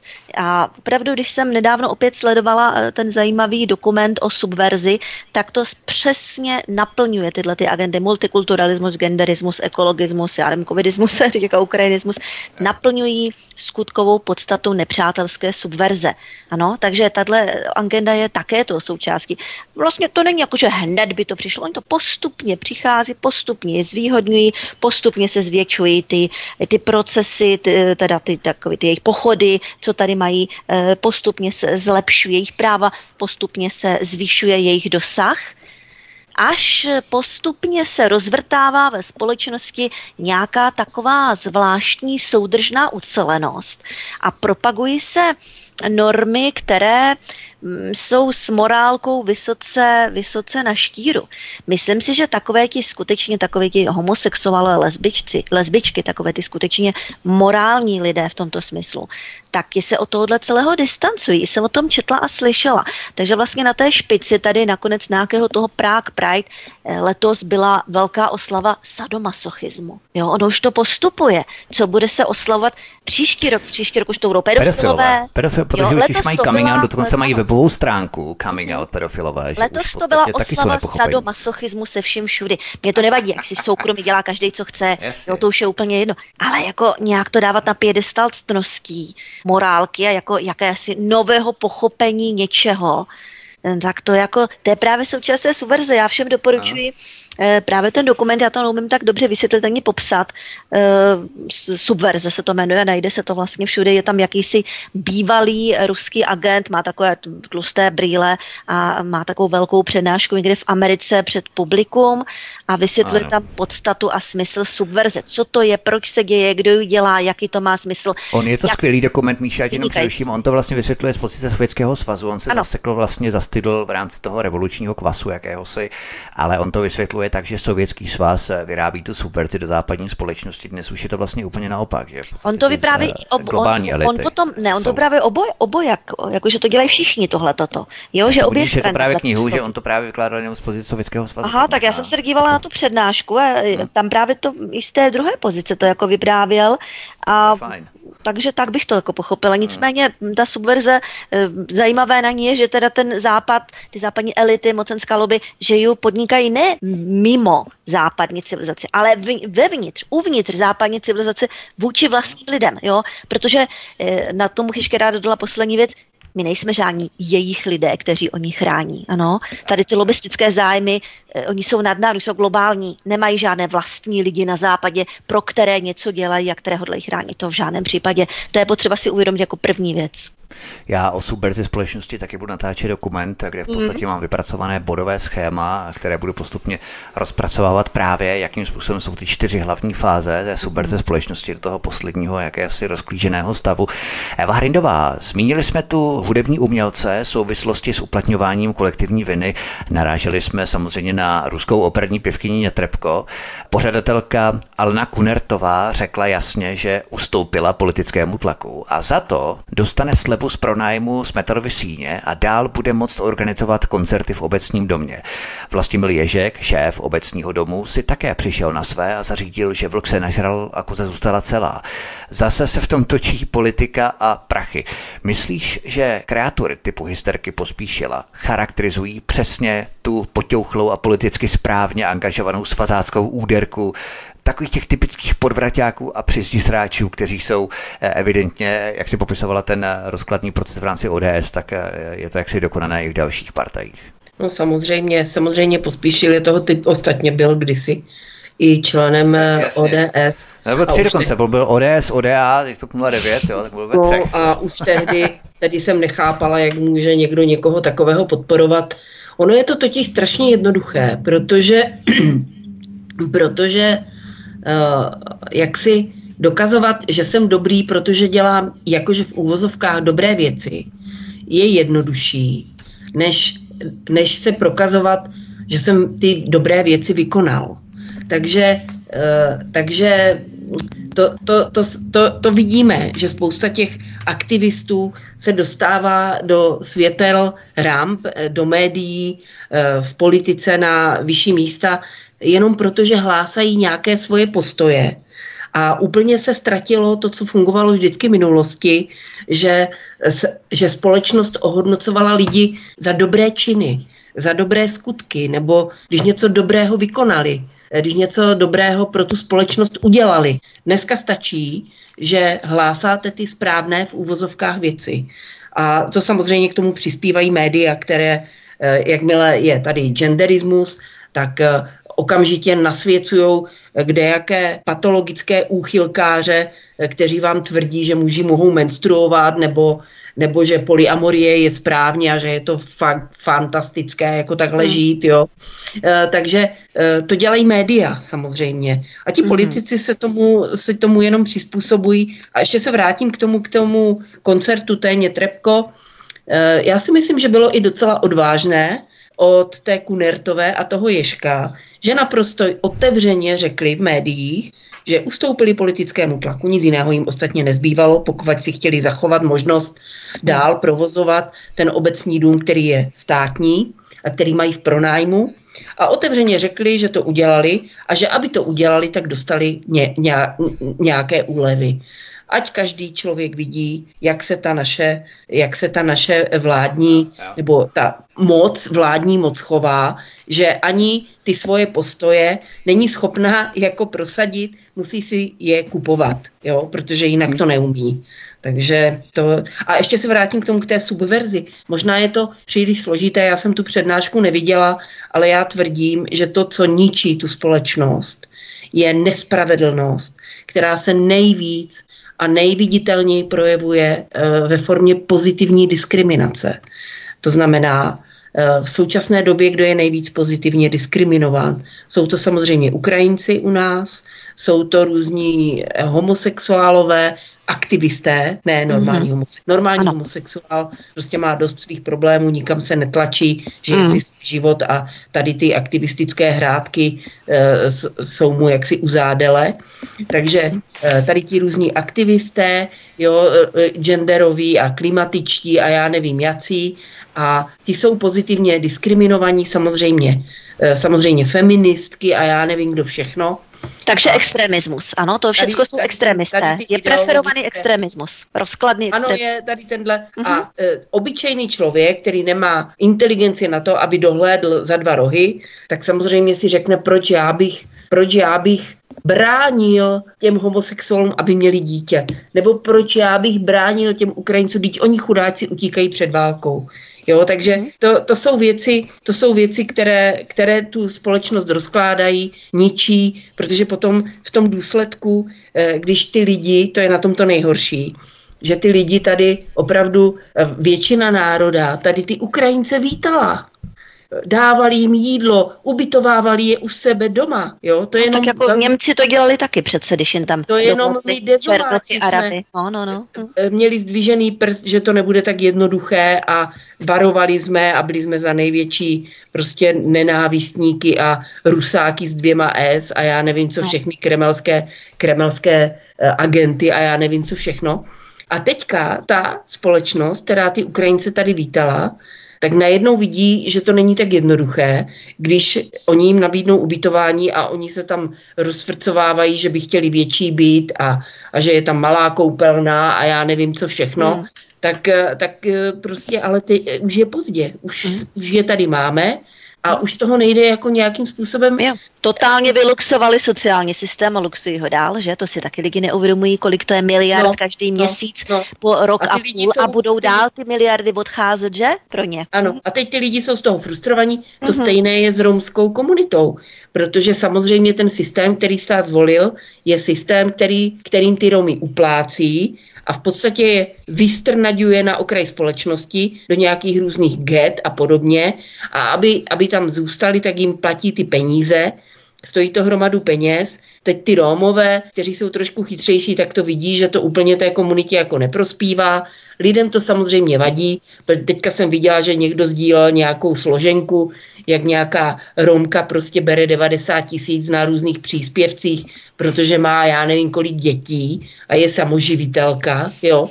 Takže tak se vyvolává ta nenávist mezi těma skupinama, mm-hmm. plně zbytečně. A právě já ještě teda teďka musím říct, že e, někteří lidé řeknou, aha, tak to tady, když se buduje socialismus, stát e, zvětšuje sociální jistoty a sociální stát, to není pravda. Tady absolutně nejde o žádný socialismus nebo dokonce sociální stát. Toto jsou preferované, speciálně preferované, rozkladné, subverzní agendy, které mají rozklížit ten stát, ano, totálně ho rozklížit. Proto se tohle, toto celý odehrává. Proto ukrajinizace, proto to není žádnej, že by, že by tenhle stát budoval nějaký, nebo Evropská unie, nějaký socialismus, který tady chce preferovat nějaké menšiny. Ty menšiny preferuje jenom z důvodu té subverze, z toho rozkladného efektu. Nic víc v tom není. Žádná láska k Ukrajině, v žádném případě. Tak, to je velmi důležité, jak jsme hovořili právě o státu, mm-hmm. jaký význam hraje v našem životě stát a zase na ně máme spoléhat či nikoli.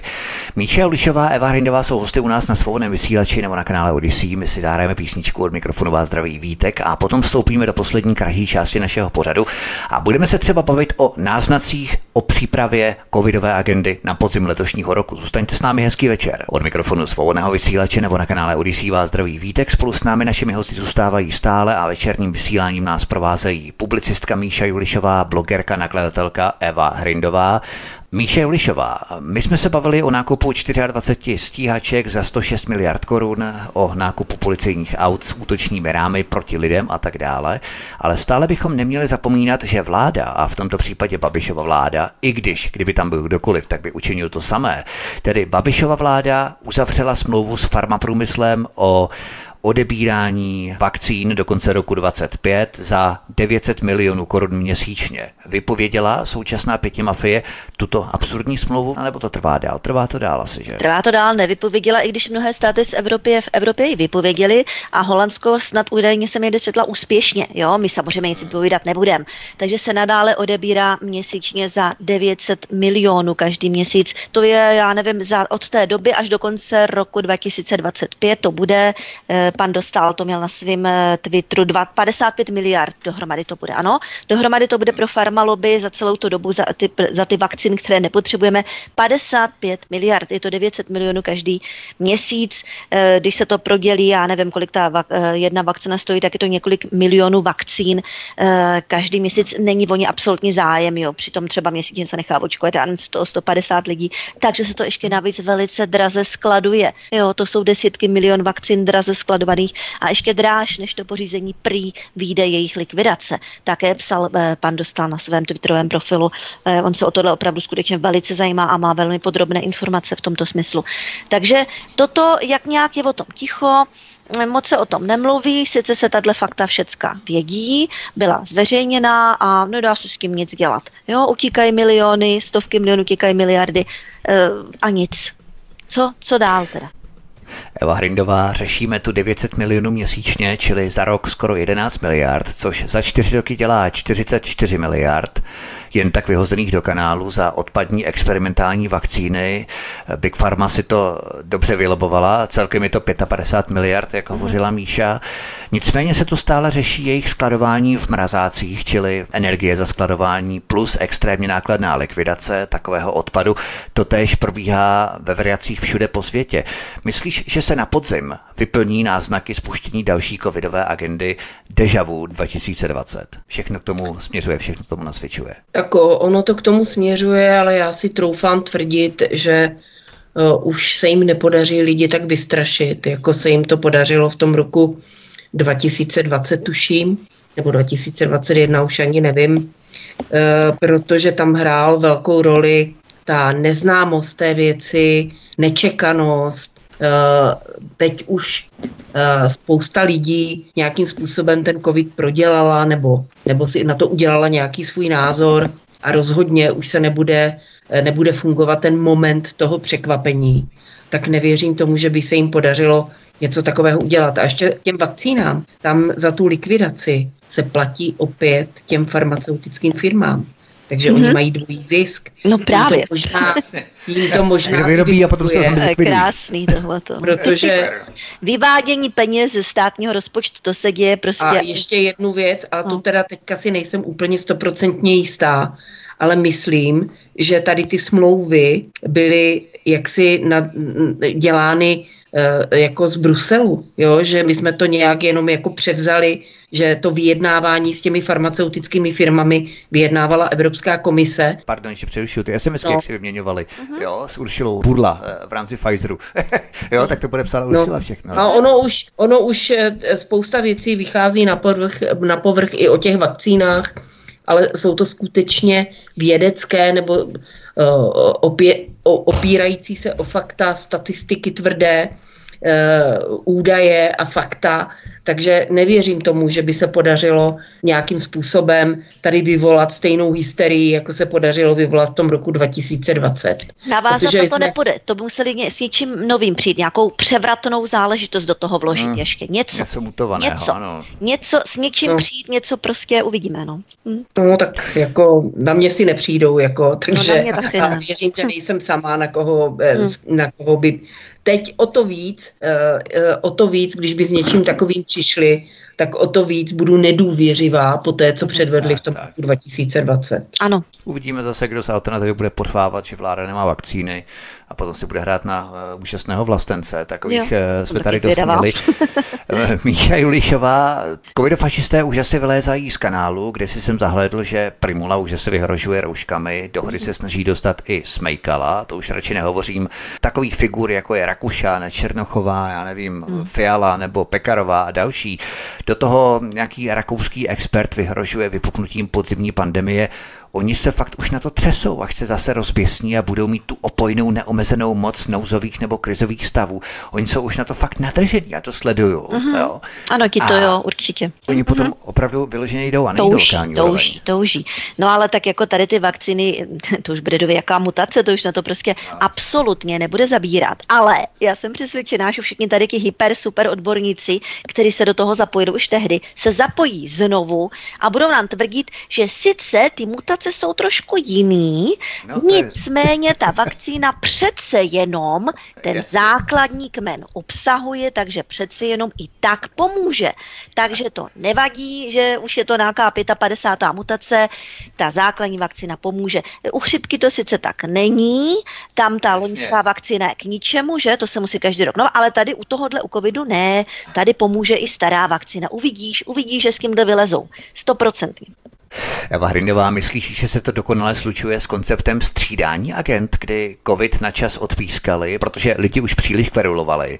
Vzpomínáme si na třeba milion kanadských kamionů, prosakoval vodopád informací o odpadních vakcínách, zdrcující statistiky o zdravotních komplikacích z vakcín a tak dále. Tak přišla válka na rok a půl, která odeznívá. Hrozí opětovný nástup covidové agendy podle tebe? To je v podstatě střídání agent. Ne, já se toho nebojím, protože ty lidi, co jste jmenovali, tak oni se na to třesou, protože jsou tak hloupí, že jim nedochází, že to nemá šanci na úspěch.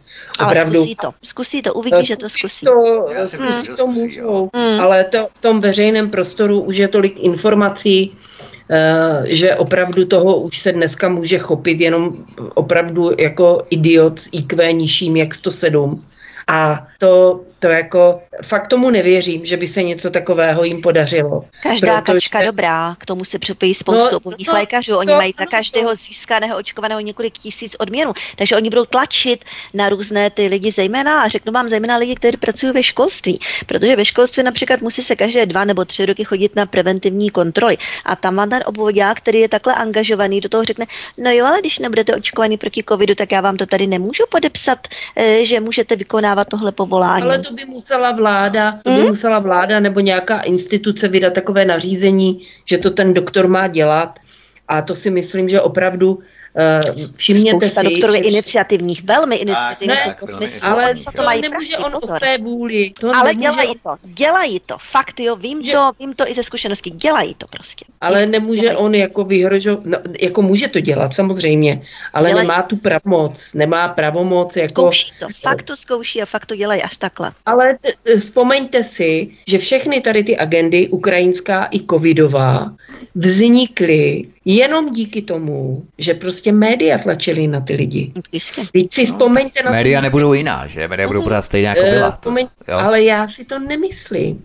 Jako možná jsem naivní nebo něco, ale to je, přece ty Overtonovy okna fungují na obě dvě strany. A tady už se to okno, Overtonovo okno otevřelo ohledně covidu docela dost široce. A to by se muselo zase přibouchnout a to se nikomu nepodaří. Takže podívejte si, kolik, hmm. eh, eh, kolik proběhlo už nějakých veřejných diskuzí, dokonce i Babiš si nasypal popel na hlavu, jo, kolik vychází článků o tom, jak lockdowny, zavřené školy poškodili děti jako psychicky. Hmm, tak doufejme, doufejme. Oni jsou schopni to celé smet, tohle smetou a zavedou. Tam je to problém v rámci O S N a V H O, já se omluvám, V H O a O S N, protože co se udělalo v rámci toho mezičasu, kdy se odstoupilo na chvíli na čas od té covidové krize. Schválila se pandemická legislativa, natrvalo. Tak, jo? Tak, tak, tak. Na stůl Evropské komise uh-huh. znovu přichází covidový pas, covid pas, digitální uh-huh. pas. Probíhají stále jednání s V H O a Tedresem Gerbresem, to znamená ten narrativ se stále udržuje a nikdo mm-hmm. také, to si všímejme, nikdo také za nic souzený nebyl. Odsouzený nebyl za ty celé ne, dva roky. To je ono, to je důležitý. Tohle to teď řekl Fitku naprosto strategickou věc. Je to tak. Jo, mám nebyl souzený a ani nebude souzený, ale vzpomeňte si, jak se pokoušeli i v České republice, když byla prasečí chřipka, nám vnutit nějaké vakcíny a roušky a já nevím co všechno. Tak, to byla první fáze, to... kdy se to nepodařilo. Uh-huh. Ano. Ale nepodpořila to média, nepodpořili to někteří jakože kvázi odborníci a tak prostě celá V H O měla smůlu. A tak já nevěřím tomu, že by se jim ty jejich vlhké sny o pandemiích poté, co to tak přepálili v tom covidu, podařilo zrealizovat, protože nejde... Protože za prvé ty média už do toho tak nepůjdou hre, ale hlavně ty lidi už toho do toho tak nepůjdou hre, no, protože si to prožili. A hmm. jako ti lidi, kteří třeba, někteří, teď to vyšlo, to, se, to mě docela jako překvapilo a je to prostě naděje pro mé pro mě osobně, protože někteří mí blízcí v rodině se nechali naočkovat, že opravdu ty šarže těch jednotlivých vakcín měly různou účinnost. Jo. Ano, takže ano, už je oficiální, že to je pravda. Mhm. Takže někteří lidé neměli žádné projevy, někteří mhm. lidé bohužel zemřeli. Jo. A e, těch lidí, kteří mělo dost závažných problémů po té vakcíně, byť si to zpočátku nepřipouštěli, že je to kvůli vakcíně, vidím to mezi lidma, že, že si to už připouští. Dokonce nebudu jmenovat někteří významní brojiči, kteří působili ve veřejném prostoru, běžte se očkovat, běžte se, tak už teďka přiznávají, že ano, oni se očkovat šli a mají problémy a že to je kvůli tomu. Takže tam ten posun v té společnosti, v tom vnímání toho všeho, nevěřím tomu, že by se jim podařilo se stejnou agendou ty lidi, kteří si tím prošli, takhle jako zblbnout, jo. Tomu nevěřím, já budou muset vymyslet fakt něco jiného. Mm. Ale nebojím se, že na něco jako nepřijdou. Právě. Mm.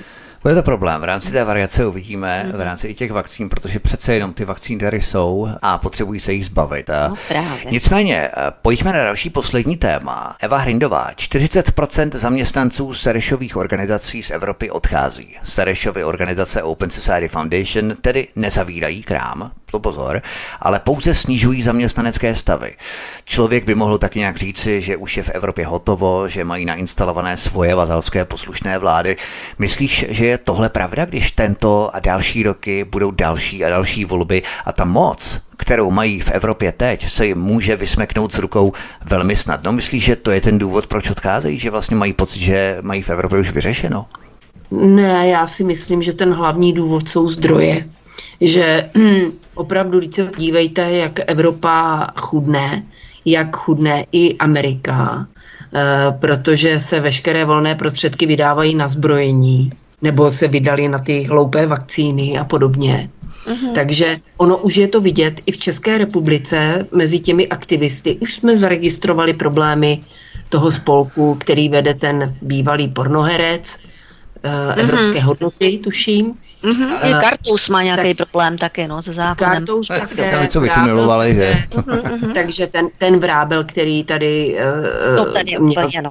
Uh-huh. No, takže... Ale ten není vrábel, ne, Láďa Vrábel, a ten jejich vrábel. Jo. Ne, to, myslím toho druhého. A no, teďka, teďka mě to, jsem se o tom bavila se svým známým, který velmi dobře vidí do prostředí umělců a tady těch novinářů a aktivistů, Že, že prostě e, začíná boj mezi těmito lidmi o ty zdroje, protože jich čím dál méně, to se týká i médií. Ranec není nekonečný, ano.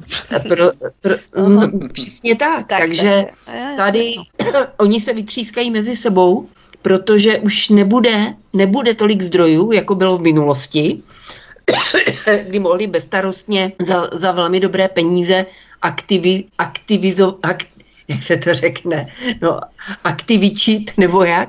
Aktivisticky působit, tak. Aktivisticky působit, mm-hmm. no. Uh, už to tak jednoduché není mm-hmm. a už vidíme, že i celoevropsky, i celosvětově uh, tady tyhle ty aktivistické organizace slábnou, protože prostě zdroje slábnou. Takže mm-hmm. to budeme pozorovat. A ti zadavatelé a sponzory samozřejmě taky vidí a donátoři taky vidí, že to nemá příliš jaksi rezonanci mezi těmi lidmi, feedback, zpětnou vazbu dostatečnou na to, aby to podporovali dál. Vidíme tady Paklava média, to také snižují stav, že taky nemají v podstatě kdo to. A to je to, co říkám, že je škoda, že my tady v České republice neumíme víc hlasovat nohama nebo peněženkou, protože v Americe, mm-hmm. když významný producent piva, tuším, Uh, uh, vyšel s nějakou, a změnil tradiční značku na duhovou, dejme tomu, když to řeknu zjednodušeně, no tak skoro zkrachoval, protože ty lidi to odmítli kupovat.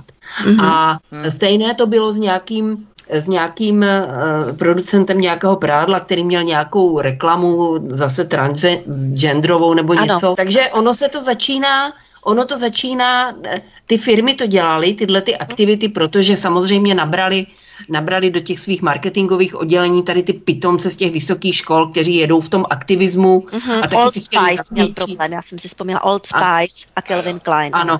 Mm-hmm. A protože taky chtěli se zavděčit té vládnoucí té, ale lidi to odmítli a tak se pokorně zase vrací k těm standardním způsobům.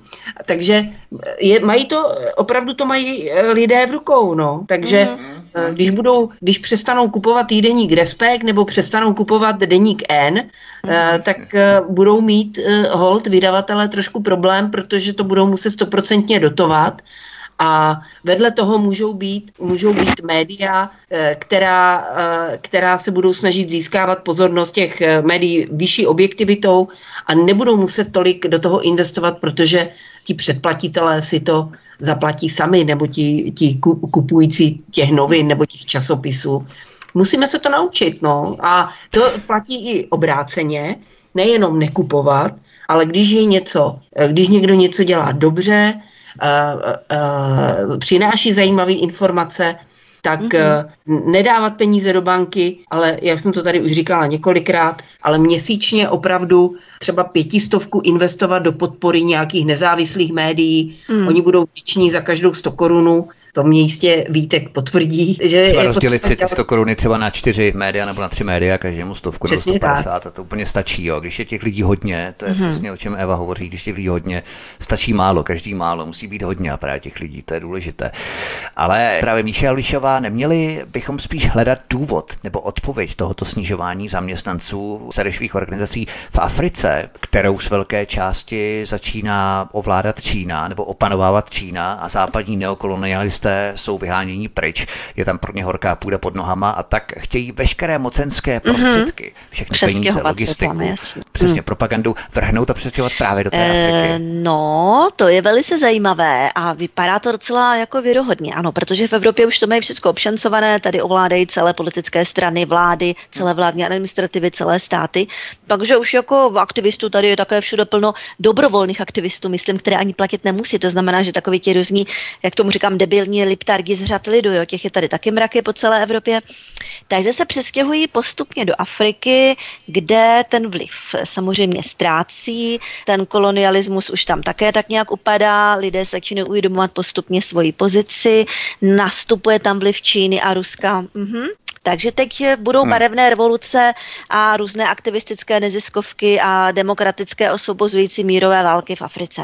Je to pravděpodobné, máš pravdu, Vítku. Tak to bude. Možná bychom se ještě mohli zamyslet nad tím, ještě Míša Julišová, jestli se nechystají vedle Afriky i nasazení silnějších pák do samotného Ruska, protože Chodorkovský ten svého času selhal, naposledy Alexej Navalný, tak no, to byla tak taky no. slabota, že? Jo, jo, jo. Tak prostě přepřahají za pochodu, protože mm-hmm. přece jen ruské bohatství by pád západu mohlo posunout zase o nějakých deset let, tak několik desítek let dál. Samozřejmě, přesně tak. O, ovládnout to ruské území, eh, dobít je, obsadit, vykrást a kolonizovat, tak to je prvořadý zájem západního kapitálu, nebo jak já říkám, šíbru kolektivního západu. Podařilo se jim eh, tímhle způsobem kolonizovat východní Evropu, teď se posunují teda na tu Ukrajinu, jo, tak samozřejmě to už je také jejich se vším všudy. A zprostředkovaně přes tu Ukrajinu by se rádi nějak dostali do toho Ruska. Ono vypadá, že to zatím nepůjde.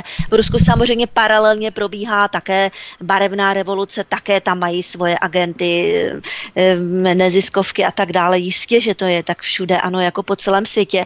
Zatím se jim to tak nedaří, protože ti ruští, ruské elity, ruští oligarchové, jim vyhovuje systém, který nějakým způsobem tam vede ten Putin, takže nějakým, jakže nepodporují tady tenhle ten západní, vidí v tom problém. Oni si vlastně že, vyčistili ano. ten svůj trh ještě od těch západních firem, to znamená, mm. že tam jde totál Rusko a ti oligarchové tam mají ještě větší žně, v ano, podstatě, než ještě ano, před tou krizí, že? Jim to vyhovuje, protože oni vidí, že tady ti, tady ti anglosaskští dobyvatelé, takže by je mohli taky nějakým způsobem prostě přelstít, okrást a celé jim to tam jako vykrást, jo? Jasně, takže oni ano, se tam ano. nechtějí pustit a přece jenom v tom Rusku ty oligarchové jsou asi taky hodně bohatí, jo? Takže zatím je tam nepouští, ale ano, určitě tam budou posilovat barevné revoluce, stoprocentně o tom nepochybuju. Eva Hrindová, v kontextu všech těchto operací, o kterých hovořila Míša, nejsme svědky něčeho, co se ve zpravodajské hantýrce, a Míša už tady o tom hovořila, říká subverze společnosti, protože to je vlastně důležité, abychom si tady už směřovali na samotný závěr našeho povídání. Oslabená, rozklížená společnost se nejlépe ovládá a hlavně mm-hmm. kolonizuje, protože se nezmůže na tvrdý counter-strike proti úder. A vykrádá následně, jde zase o biznis, vykrást Přesně. veřejné rozpočty, vykrást totálně, ovládnout vlastně tak. veškeré veřejné privatizace, rozpočty. Privatizace veřejných zdrojů, vykrádání ano. států přes vládní administrativy, vykrádání nás a občanů. Socializace a socializace ztrát, to znamená, že veškeré ztráty platí občany ze svých daní. Ano, o to jde. A zisky korporacím, mm-hmm. tak to je důležité. Tak. tak je třeba pojmenovat ten základ, Eva Hrindová, abychom stále vedli v patrnosti, k čemu tohle všechno směřuje, a neřešili podružné technikálie, ale skutečně ten základ, o co tady vlastně jde, subverze společnosti, to je ten základ. No já teda musím říct, že já spíš vidím, že se emancipuje právě Afrika, emancu, emancipuje se Jižní Amerika, emancipuje se Východ, a když říkám emancipuje, zbavuje se vlivu nebo nadvlády Západu a U S A.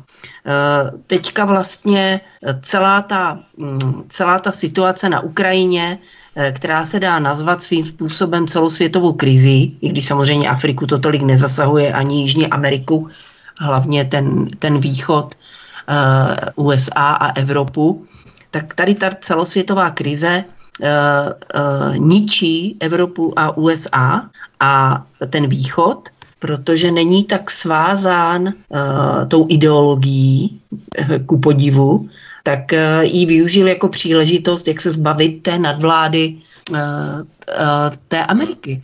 A je to nejvíc vidět právě v té Africe, uh, právě v té Africe a na tom východu, na Číně, na Rusku, na Indii, na tady těchto státech.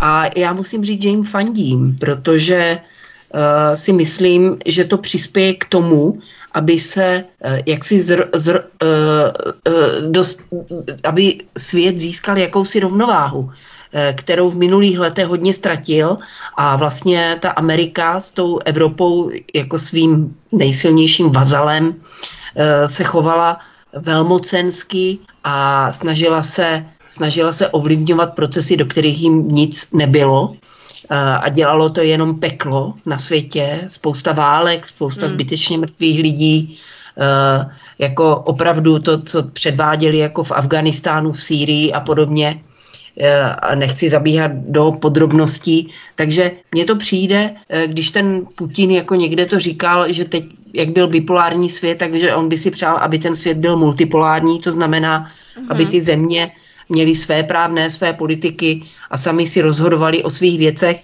To mi přijde jako dobré, kdyby se to stalo. A doufám, že když se to podaří, že vlastně ten, ten silný východ, který je dneska už silnější než U S A, je tam víc lidí, je tam víc bohatství, toto dotáhne do konce, jakože dotáhne, protože to je naprosto zřejmé, tak v konečném důsledku to pomůže i té Evropě, aby, ta, aby i ta Evropa se jako osamostatnila a dovolila si dělat vlastní politiku, která je výhodná pro Evropu jako takovou, a přestat s těma debilovinama, které tu Evropu jenom ničí, likvidujou. Ale už to vidíme, jakože ten biznis nakonec, přece jenom ten trh nějakým způsobem pořád funguje, tak už to vidíme poslední dobou prohlášení představitelů různých automobilek, že končí s elektromobilitou a podobně, protože to je, to je úplně nesmyslný projekt, který tady byl podporovaný, a ne, nezajímají, jako v České republice mají promile lidí elektro, elektroauta, hmm. to není, to je nesmysl, a kdyby to mělo, kdyby to mělo více lidí, tak skolabuje celá ale ta přenosová síť elektrická. No to, je, to je úplný nesmysl. Takže už to vidíme, že ten trh že ten trh nakonec tomu taky pomůže, aby se tady ty nesmyslné ideologické projekty nějakým způsobem zastavili, ale jak říkám, bohužel Česká republika je příliš malá, hmm. její obyvatelé jsou příliš jako uh, submisivní a k nám to dojde asi až nakonec, hmm. tak doufám, že naši posluchači jsou si toho vědomi a že dělají všechno pro to, aby se toho dožili a přežili a, a aby se nechal, nenechali tou chcípající kobylou zlikvidovat. No. Hmm. Těmito slovy končíme náš dnešní pořad. My jsme se tu ještě závěrem bavili o L G B T menšině, tak na závěr jsem kdysi četl takové humorné zhodnocení, kterým skončíme. Když jsem se narodil, tak se to trestalo. Když jsem začal rozum brát, tak se to léčilo. Když jsem dospěl, tak se to tolerovalo. Dnes se to s nadšením propaguje. Doufám, že umřu dřív, než to bude povinné. Tak těmito, těmito slovy budeme končit náš dnešní pořad. Já se rozloučím s publicistkou Míšou Julišovou. Míšo, moc děkuji za příjemné povídání, je se moc hezky a příští měsíc v září už se budu těšit na slyšenou. Ahoj. Ahoj, děkuji taky za velice perfektní diskuzi. Děkuji vám všem a děkuji posluchačům za strávný čas s námi. A rozloučíme se také s blogerkou, nakladatelkou Evou Hrindovou. Evi, měj se taky moc krásně, děkuji za inspirativní povídání a za měsíc taky naslyšenou. Ahoj. Já přeju všem hezký zbytek večera a budu se těšit zase příště. Tento i ostatní pořady si, milí posluchači, stáhněte buď na našem webu Svobodného vysílače, případně odebírejte naše podcasty, anebo zavítejte na kanál Odysee a tady odtud prosím sdílejte tento pořad na sociální média. Pokud chcete, aby si nás poslechlo více lidí, budeme velmi rádi a také nás zanechte vaše komentáře, postřehy, návrhy, doplnění, cokoliv. Vaše názory nás opravdu zajímají a budeme také rádi, když se připojíte k tomuto kanálu kliknutím na tlačítko odebírat a také zvoneček. Zapnout notifikace, upozornění, abyste nepřišli u další pořady, které pro vás chystáme tady u nás na kanále Odysee Studia Tapen Radio Svobodného vysílače. Od mikrofonu vás zdraví Vítek, mějte se všichni krásně, hezký večer. Prosíme, pomožte nám s propagací kanálu Studia Tapen Radio Svobodného vysílače C S. Pokud se vám tento nebo jiné pořady na tomto kanále líbí, klikněte na vaší obrazovce na tlačítko s nápisem sdílet a vyberte sociální síť, na kterou pořad nasdílíte. Jde o pouhých pár desítek sekund vašeho času. Děkujeme.